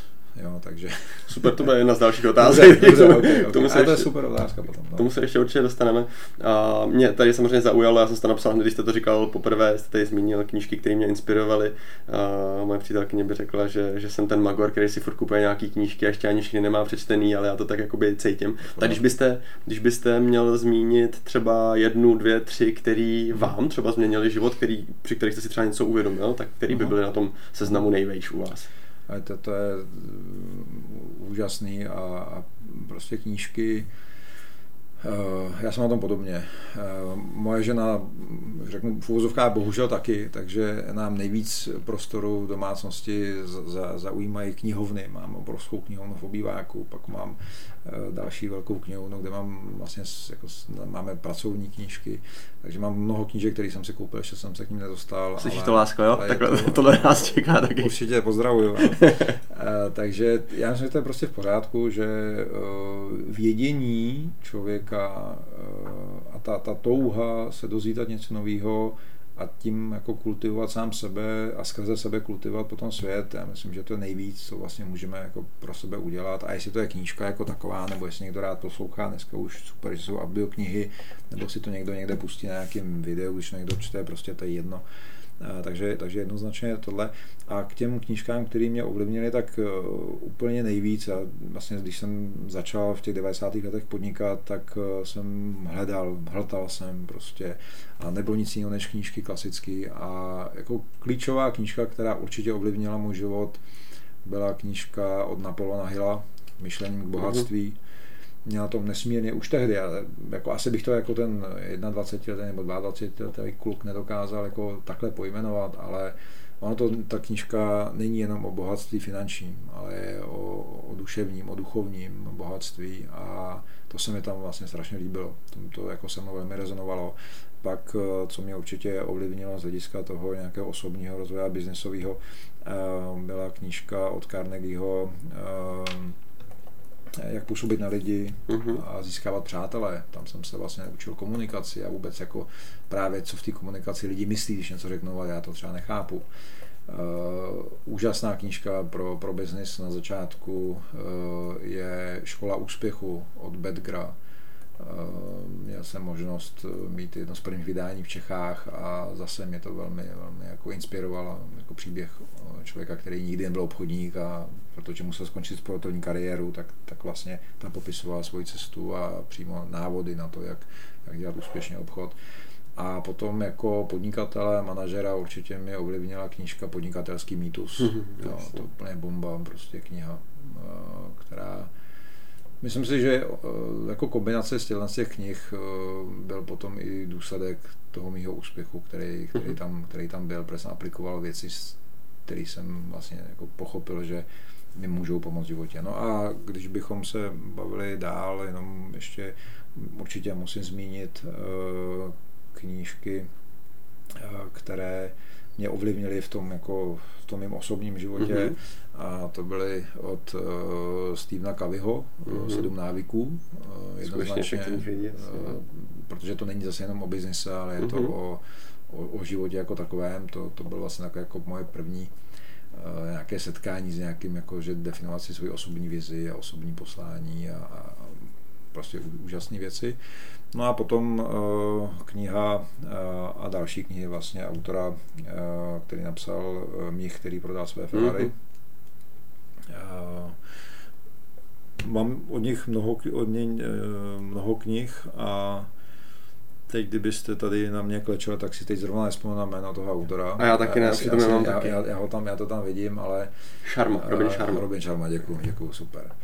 Já vždycky mluvím o těch knížkách a, a vidím to před sebou ty obálky, protože mám třeba, to, to mních, který prodal své Ferrari, tak je že jeho první, jestli se nemýlím, tak byla pro mě úplně nějaký wow, tyjo, jako, ne protože někdo prodá Ferrari, protože on ve skutečnosti to Ferrari má, že jo, mimochodem, mhm. tam to není jako, že, že, ho, že ho prodal, ale je to nějaký taky jako popsání člověka, který skolaboval zdravotně a někde fungoval a já jsem to viděl hodně svůj mm-hmm. příběh. Mm-hmm. A třeba má úžasnou knížku, která se jmenuje uh, Sulfar uh, Vůdce, který nepotřeboval titul, ne? Vůdce, který nepotřeboval titul, přesně tak. A ty mě to teď vypadlo, já ji vidím, mám ji ošoupanou, modrou, je tam surfař, biznesmenka a ještě něco, diváci nebo posluchači si to určitě najdou. Jasně. Eh, a, a prostě jako v těch knížkách jsou jako velký moudra a propojení právě jako toho osobního nějakého poslání a i s biznesem. Mm-hmm. Takže můžu Super. doporučit. Super, skvělý, díky za tipy. Máte aspoň tipy na vánoční dárky. A tak a teď mě zajímá, už jsme to zmínili, jsme to nakousli. A mám tady otázku, jaký ještě, Ano, pojedete? Ještě? Ještě bych tady udělal reklamu ano. svojí ženě. Ano, výborně. Protože eh, ta neovlivnila tolik mě, ale ovlivnila mě ve smyslu uh, uvědomění si, jakou obrovskou hloubku uh, za sebe může někdo dát jako spisovatel a jak obrovský moc někdo může uh, vlastně podpořit eh, ženy, ale i muže, protože ta knižka je zajímavá i pro no super, tak jsem s ní. Eh, ta se jmenuje eh, Být sama sebou mm-hmm. od mojí ženy Veroniky Vývěgové. Když si napíšete, když se podíváte na její e-shop, tak dostanete v krásně zavalenou knihu s, i s osobním věnováním, když budete chtít, pro toho, komu to budete chtít dát včetně případně i nějakého speciálního parfému. Ehm, nedělám tu propagaci jenom protože to je moje žena. Ta, je, ta knížka je částečně autobiografická, ale současně si dovolím tvrdit, že je i terapeutická. Mm-hmm. a dávající návody, jak právě dojít eh, k té sebelásce, o které tady hovoříme, mm-hmm. jak dojít k tomu, k té sebeúctě, eh, jak si definovat své hranice a jak ten život eh, vlastně jako uchopit lépe do vlastních rukou. A už ten název být, být sama sebou si myslím, Mluví že za sebe. je, mhm. je vše vypovídající. Mm-hmm. Takže když jste tady zmínil Vánoční dárek, tak určitě ne, říkám, není, není to jenom o tom, že to je moje žena, ale, ale eh, musím říct, že ta knížka má neuvěřitelnou hloubku a, a je velmi, jako bych řekl, čtivá, chytlavá, mm-hmm. takže super. můžu doporučit. Super, super. Mm, jdem zpátky, do, do, do řeči, no, v pohodě, jdem zpátky k té otázce, kterou jsme tam zmínili, že by bylo dobré se na ní zeptat a to je, jaký jste zažil největší finanční přešlap v životě? Co se vám nejvíc nepovedlo? Nebo, nebo, aha, nebo aha. nemusí být nejvíc, ale jeden z těch nejvíc. Mně se v zásadě jsou, já bych řekl, jako dvě, eh, dvě situace, kdy jsem vlastně pochopil, jak to s penězi taky může fungovat. A upřímně řečeno, já bych strašně moc přál, my tady eh, dělám podcast, eh, jsem, jsem hostem tady podcastu u vás, zabýváte se financemi, finančními službami, jste finanční poradce, eh, podnikatel, manažer v tom biznise. A uh, nevím, jestli budete se mnou souhlasit, ale myslím si, že je docela fajn, aby i právě finanční poradce, který vlastně pracuje s penězi druhých, sám zažil jak úspěchy v oblasti financí mm-hmm. a zprávy peněz, tak i neúspěchy. A já to dneska vidím, eh, že mnoho, mnoho lidí, kteří v tom biznesu jsou a kteří jsou v tom třeba kratší dobu, několik let, a, když se podíváme zpátky, tak eh, ten akciový trh a tak dále, vlastně všechno, všechno eh, roste neuvěřitelně nahoru a vypadá to, že ten normální prostě růst mezi ročně 30% a podobně. A, eh, a my někteří, kteří jsme měli možnost zažít nějaké krachy na, na akciových trzích, kdy jste měl nainvestováno v roce 2008 a pak to prostě spadlo o 60%, a nějak se na to musel reagovat, tak eh, to byla jako zajímavá zkušenost, vlastně zažít skutečně tu realitu toho, že ten trh se může taky zhroutit, mm-hmm. a, ale nevyroste tak, jako třeba letos spadnul, nebo, nebo 2020 vlastně v březnu, že to spadlo o 30%, ale pak to během měsíce bylo zpátky, tak eh, když se podíváte na ten vývoj na 2008, 2009, kdy akciové trhy spadly, tak trvalo asi pět let, než se to dostalo na původní hodnoty. Mm-hmm. Jo. Takže to byla jedna zajímavá zkušenost. Druhá zajímavá zkušenost, eh, takže vlastně jsou tři.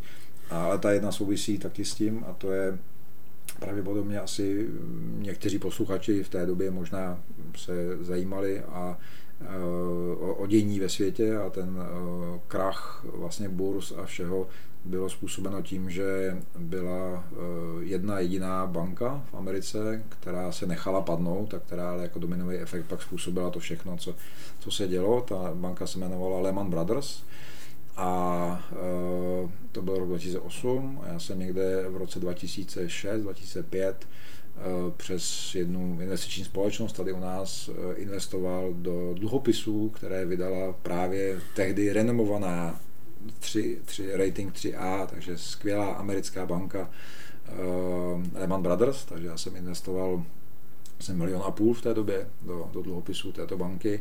No a tři, tři roky na to uh, přišel krach právě této banky, takže uh, jsem o většinu peněz přišel. Je pravda, že Eh, někde eh, zhruba necelá jedna třetina se postupně, tak jako protože jsem díky dluhopisům byl věřitelem, tak ty naše nároky byly postupně uspokojovány. A byla to zajímavá zkušenost toho, že je něco, co je považováno za absolutně neotřesitelné, ta banka měla neotřesitelnou pozici to je, to je vlastně ta message, kterou je dobrý, jako eh, myslím, v tom, aby byla slyšet, a to je, že cokoliv dneska může nám v našem životě připadat jako absolutně jisté a my máme tendenci se upínat a hledat jistoty, tak je to zapotřebí uvědomit si, že nic v životě není prostě jisté. Hmm. A to si myslím, že, že je super, rozhodně s váma v tom souhlasím. A myslím si, že velký problém celkově u investování je, že lidi to jdou dělat a vlastně o tom nic nevědí. Tak. A respektive dost často bohužel ani jejich poradci o tom no. dost často vůbec no. nic nevědí. Já vždycky říkám, že, že nás lidi platí za ty fakapy, kterými jsme si prošli, aby jsme mm. na tohle to připravili no. a ukázali jim tyhle ty historické věci, které se dějou. A že, že vlastně i když budou to chápat a budou vědět, že něco takového může přijít, protože to je jedna z těch důležitých věcí, že ono něco takového v budoucnu stoprocentně přijde, to prostě není otázka jestli, ale je otázka jenom kdy, kdy, tak je strašně důležité, aby věděli, jak se v takovou chvíli zachovat, co v, takovou, v takové situaci udělat, což je podle mě problém toho, když i třeba za mnou přicházejí klienti, kteří už nějak investují, tak tohle vlastně nikdy nevědí. Uh-huh. Jo, že moje jedna z nejčastějších otázek je, co uděláte, když se to propadne o 50, 60, 70 mm-hmm. Jo, a ty lidi na mě koukají a říkají, nám řekli, že to se nemůže stát. Já říkám, no to nejenom, že se to může stát, moc to taky velmi pravděpodobně stane. A, a to důležité není to, co se stane, ale jak na to zareagujete, protože to je to, co je to, co je rozhodující. Takže rozhodně s na tom souhlasím. A i tohle vidím jako jeden z velkých problémů dnešní doby, že tyhle ty věci se k lidem nedostávají. A je otázka, jestli proto, že to je jednodušší to prodat, takže to bude dobrý prostě a to neřešte. A za mě vždycky říkám, že pokud ten člověk chce dělat biznis dlouhodobě, tak se mu ty klienti logicky vrátí potom, když, když eh, a, a, a, a pravděpodobně možná s baseballkou nebo s něčím takovým, že nebudou úplně spokojení, pokud jim ten člověk řekl, že to je jako spořící účet a, a podobně. Takže. Tady, tady v tom, já jsem souhlasím, ale to je trošku jako problém dnešní doby i na straně těch poradců a těch finančních poradských firm, a to je, že eh, to vždycky souvisí s tím, eh, jak moc do hloubky do té problematiky chci se vrhnout, hmm. jak moc to chci skutečně studovat, jak moc chci ne věřit tomu, co mi uh, říkají, teď se to možná dotkne některých společností, ale key accounti a, a zástupci mm. různých investičních společností, se kterými jako finančně porenská firma spolupracujeme, protože ty budou v každé době říkat, je to výborný, je to výborný a bude to zase dobrý. No je tam nějaká redukce, to je dobrá šance nakoupit, ale to je, to je strašně fajn, ale já si myslím, že povinností každého, každého z nás je jít do hloubky a obecně, jestli jsou to témata nebo jestli jsou to informace eh, z politiky, z vědy, z čehokoliv, jestliže prostě se chci něčím zabývat a nedej bože se tím chci profesně zabývat, tak nesmím přijímat názory někoho jiného, nesmím jenom si někde přečíst prostě, že a, a číst jenom to, co se mi líbí, jakože jde to nahoru a když někdo někde napíše, kdo v té oblasti investování prostě má zkušenosti a, a někde prostě napíše, že ale ten trh je přeřátej, tak eh, z důvodu toho, že se mi nechce zabývat tím, co bych musel řešit, když teda by došlo k přeřátí, když by došlo prostě k tomu, tomu poklesu, protože to jsou nekomfortní eh, a nepříjemné otázky. Že jo jak to budu pak s klientama řešit? No tak se radši budu tvářit, že to neexistuje a dokud to bude, tak to tam budeme sypat. A to prostě mm, bohužel jako nejde a respektive ono to jde do nějaké doby a pak se děje to, co jsme, čeho jsme tady svědci a to je, že nevím, společnost Arca Capital a, další prostě společnosti, které vydali dluhopisy za miliardy, kam i lidi nainvestovali s tím, že na poput svých finančních, některých finančních poradců, že to je jasně jistá investice, protože zatím jsou jasně konkrétní projekty podnikatelské a tak dále. To jsou prostě keci. Mm. Jo, to jsou jenom keci, který, eh, kterým, kterými se já jako poradce nechám prostě uchlácholit pro to, aby se mi to potom dalo dobře prodat, místo abych přemýšlel, jako dal bych do toho takovýhle obnos peněz sám. Já když jsem pracoval s klienty a pracoval jsem s nimi 10 let, eh, já jsem jako tisícovku klientů svých osobních, vlastních, samozřejmě nemohl jsem mi věnovat všem stejnou péči, když jsem je rozdal svým lidem, ale vždycky, když jsem vytvářel finanční plán, tak jsem si řekl, jednoduchý měřítko pro mě bylo, Udělal by si to takhle sám pro sebe? To znamená, ty peníze, které ten klient ti řekl, že má k dispozici a ty mu tady vytváříš nějaký portfolio, nainvestoval bys to takhle sám pro sebe tak, aby si v klidu prostě mohl spát a, a tak dále. A když jsem takovýmhle vlastně filtrem to dělal, tak vždycky to bylo prostě v pohodě. Vždycky hmm. to dopadlo dobře. Hmm. A to si myslím, že je prostě jako problém dnešní doby, že mnoho poradců nemá ty znalosti, nechtějí do hloubky, ale prostě potom logicky to nese sebou i ty důsledky. No prostě souhlas. Já vždycky tohle to říkám, že jsem to ještě posunul o kousek dál, to je vždycky, že to klientům ukazuju sám na sobě. Já už jsem to sám udělal a proto jenom děte, tak, udělejte tak. to taky, protože to je, můj děda vždycky říkal, ukázaná platí a, a, a to, je, to je prostě jako za mě ten, ten nejlepší důkaz. OK, když už jsme teda u tohohle tématu, u těch, u těch poradců, protože tohle je podle mě jakoby velký téma toho, že já vždycky říkám, že to je něco jako kázat vodu a pít víno, že, mm-hmm. že spousta poradců vůbec nedělá to, co svým klientům radí, na to, aby jim to mm-hmm. jako mohli ukázat, aby vůbec si o tom získávali ty informace. Na druhou stranu jsou tady takový, kteří to samozřejmě dělají úplně jiným způsobem. Takže by mě zajímala otázka na vás. Měli by podle vás lidi mít finančního poradce? Určitě, určitě eh, by eh, člověk, každý, kdo vydělává peníze a kdo nějakým způsobem Eh, chce eh, mít peníze někde vložený, chce být pojištěný a tak dále, tak eh, by měl mít člověka, který ho tím bude provázet. Já jsem teď v té reakci takový opatrný, to teď mm-hmm. slyšíte, protože je otázka, kdo je vlastně ten správný finanční poradce. Mm-hmm. Jo, kdo, kdo vlastně má oprávnění vůbec jako říkat, že je finanční poradce. Protože spousta lidí se za tento titul vlastně schovává. Přitom často jsou to lidi, kteří prostě prodají finanční produkt, který zrovna jako je pro ně vhodný, ani ne třeba tolik vhodný pro klienta. Není to naštěstí, podle mě v dnešní době už jako paušální, že by se to takhle dělalo, hmm. to určitě ne. Já jsem moc rád, že je tady celá řada firm a lidí, třeba jako jste vy, kteří, kteří to dělají skutečně s tou maximální péčí a s tím dlouhodobým záměrem a jsem rád, že vlastně i nějaká mise, kterou jsme se my vydali a která nějak dopadla, ne asi špatně, ale, ale, eh, ale prostě eh, řekněme z mého pohledu neměla tolik pokračování, že jsem já v tom nepokračoval, tak jsem rád, že na to, na to dneska někdo navazuje takhle. A jsem přesvědčen, že tak jako eh, já, když já nevím, půjdu doktorovi, nebo samozřejmě taky to bude o tom, a toto možná je dobrý tady zmínit. Já si myslím, že je zapotřebí mít eh, na různé oblasti v našem životě experty, se kterými to téma řeším. Ale já za sebe musím říct, že nikdy bych se nikomu neodevzdal jako, jako naplno bez toho, aniž bych sám v tom neměl nějaké znalosti. Mm-hmm. A, a vlastně uh, tu spolupráci vždycky já potřebuji mít nastavenou tak, že uh, chci vidět, vidět, že ten člověk je profík mhm. a současně chci o tom mít určitý přehled aby jsem ne si potvrdil to, co on říká, ale aby jsem já sám měl dobrý pocit z toho, že mm. vlastně rozumím tomu, co on mi říká. Mm. Jo? A zase to vychází asi z nějakých zkušeností, ať třeba to, že přesně ten dluhopis Lehman Brothers, který jsem tehdy eh, do něj investoval, tak eh, i když jsem těch financí byl, tak vlastně jsem o tom, jak to celé je vlastně postavený, tak se přiznám, že jsem hlubší informace neměl. Byla v tom nějaká důvěra a zase na druhou stranu nebylo to o tom, že bych tam měl veškeré své úspory, jo, takže, takže prostě jsem k tomu přistoupil takhle. Nebo pak byla ještě jedna zkušenost, kterou jsem nezmínil, a to byla zkušenost, že jsem investoval do nějakého podnikání, kde jsem investoval několik milionů a následek vlastně z toho byl ten, že ta firma zkrachovala a peníze zmizely a byly zneužity mými bývalými společníky a obchodním partnerem. A zase, jako, samozřejmě byly v tom tehdy emoce, jako, jak mi to mohli udělat, ale já si musím, zpětně jsem si uvědomil to, že jsem zase do toho šel, aniž bych se vlastně ponořil do té hloubky.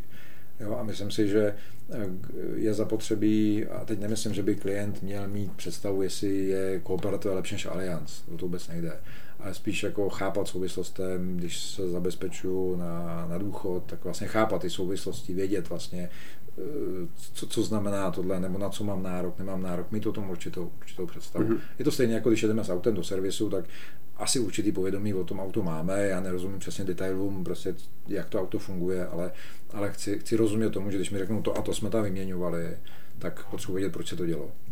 Mm-hmm. Souhlas. A tohle, tohle třeba vždycky říkám klientům, že přesně ta, ta slepá důvěra není vždycky úplně ideál, že, že člověk uh, by se vždycky měl důvěřuj, ale prověřuj, že vlastně jako... Ono, ono totiž, jestli mm-hmm. má sleva, můžu do toho jenom vstoupit, ono totiž uh, slepá důvěra není jako to, že já přece, proč bych vám nevěřil, jo? Když ke mně přijdete a budete můj poradce, tak já vám budu věřit absolutně, a na druhou stranu, když uh, to bude ta, ta, ta, ta slepá důvěra, tak to ve skutečnosti není jako, že vám vlastně tím dělám dobře, ale já tím vlastně dávám najevo, že se zbavuji své zodpovědnosti tak, a dávám to na vás. A v ten moment, ale co já taky dělám, že když by náhodou něco se podělalo, eh, ve smyslu, že já nevím přesně, eh, akciové trhy najednou klesnou, já tam místo 100 tisíc budu mít 80, tak eh, když tam budu mít tu zodpovědnost vlastní, tak si řeknu, no tak jsem se rozhodl takhle, jasně, Václav mi to ukázal, řekl mi, ale je to vaše rozhodnutí a já jsem tam přijal to rozhodnutí, že mě to dává smysl, chci se podílet na těch výnosech, na těch ziscích, ale přijímám i to riziko, že to může klesnout. Ale když já budu v rovině té slepé důvěry, to znamená, hodím to na vás a řeknu, vy jste odborník a já se o to nemusím zajímat, tak potom eh, vám budu říkat, a co tam s ním děláte a proč je tam najednou hmm. místo 180 tisíc jenom a, a 60 a, a kam jste mi jako zašantročili peníze. A vlastně chodím to za sebe, takže ono to ve skutečnosti někteří poradci jako mají rádi, když ty klienti jako jim skoro bianko podepíšou smlouvy a tam hmm. nedělejte to, to je nesmysl. Hmm. Nechte tu zodpovědnost na těch lidech. Tak ve finále je to pořád jejich zodpovědnost, no jejich peníze. Přesně že? tak, takže... přesně tak. Takže akorát se pak ti lidé můžou zlobit sami na sebe, když prostě někde udělali pak neuvážený krok, nebo když někde o ty peníze prostě přijdou, vys, jak jsme zmínili tady Arka a podobně, nebo třeba někdy ještě taky dostanou, to ne, nevím. Ne, nebudeme tady mm-hmm. soudit pochopitelně, ale a přesně to ta situace, že eh, je to pro nás zase nějaká škola, nějaká zkušenost, prostě proč jsme to měli, proč, proč si tím máme projít. A, a je dobrý vždycky si říci, co mě vedlo k rozhodnutí to udělat. To je ten mm-hmm. point. Super. Logicky v této souvislosti mě napadá otázka, protože vlastně bych řekl, že se ti hosté nebo ten svět se tak nějak dělí jako na, na dva tábory, zvlášť když tady byl někdo, kdo třeba dělal ve financích. Mm-hmm. A máte vy sám někoho, kdo dneska vám pomáhá pracovat s těma penězma, respektive nějakého svého operace? Uh, určitě uh, i vlastně díky tomu, co dělám, i dneska, že vlastně pracuji, jak jsem zmínil, i s finančně poradenskými firmami, tak uh, mám na jednotlivé oblasti vlastně lidi, kde vím, že jsou v tom dobří. Nemám jednoho člověka, mm-hmm. do značné míry si ty věci řídím sám, mm-hmm. ale určitě na určité oblasti prostě využívám lidi, o které se můžu opřít, kde mám tu důvěru. A kde to přesně funguje takhle, že já přijímám zodpovědnost, oni mi dají ty možnosti, vydiskutujeme všechny pro a proti a já pak to rozhodnutí mm-hmm. udělám. Super. A jakou nejlepší radu ohledně peněz jste ve svém životě dostal? No, no já asi bych teď eh, jako kecal, kdo mi to, kdo mi to přesně řekl, ale um, bylo to přesně jako v tom duchu, že vlastně peníze jsou energie, která prostě musí přitékat a musí otejkat a e, že peníze, e, když podnikáte konkrétně, a to možná je myšlenka, se kterou e, by naši posluchači, kteří podnikají, že by bylo fajn, aby si to třeba z toho odnesli, a to je, že peníze jsou jenom důsledek a řekněme nějaký vedlejší efekt fungujícího systému, který ve vašem podnikání vytvoříte. To byla věta, která mě asi hodně ovlivnila a která vlastně i mě seděla, protože já jsem nikdy nepodnikal, protože jsem měl jasnou představu, že eh, budu vydělávat miliony a na určitě budu mít tolik a tolik peněz a budu mít takový auta. Vůbec to nebyl můj motiv. Můj motiv bylo něco vytvořit, vybudovat a, a tady ta věta prostě ve mně vlastně do dneška rezonuje, že eh, peníze jsou jenom vedlejší produkt prostě něčeho, co když to pomáhá lidem a, a, a je v tom nějaký systém, tak, tak prostě to vždycky bude fungovat. Super. A jdeme na úplný závěr. Mám na závěr čtyři otázky. A moje nejoblíbenější.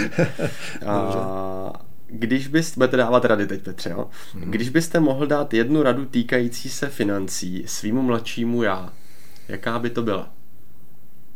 Uh,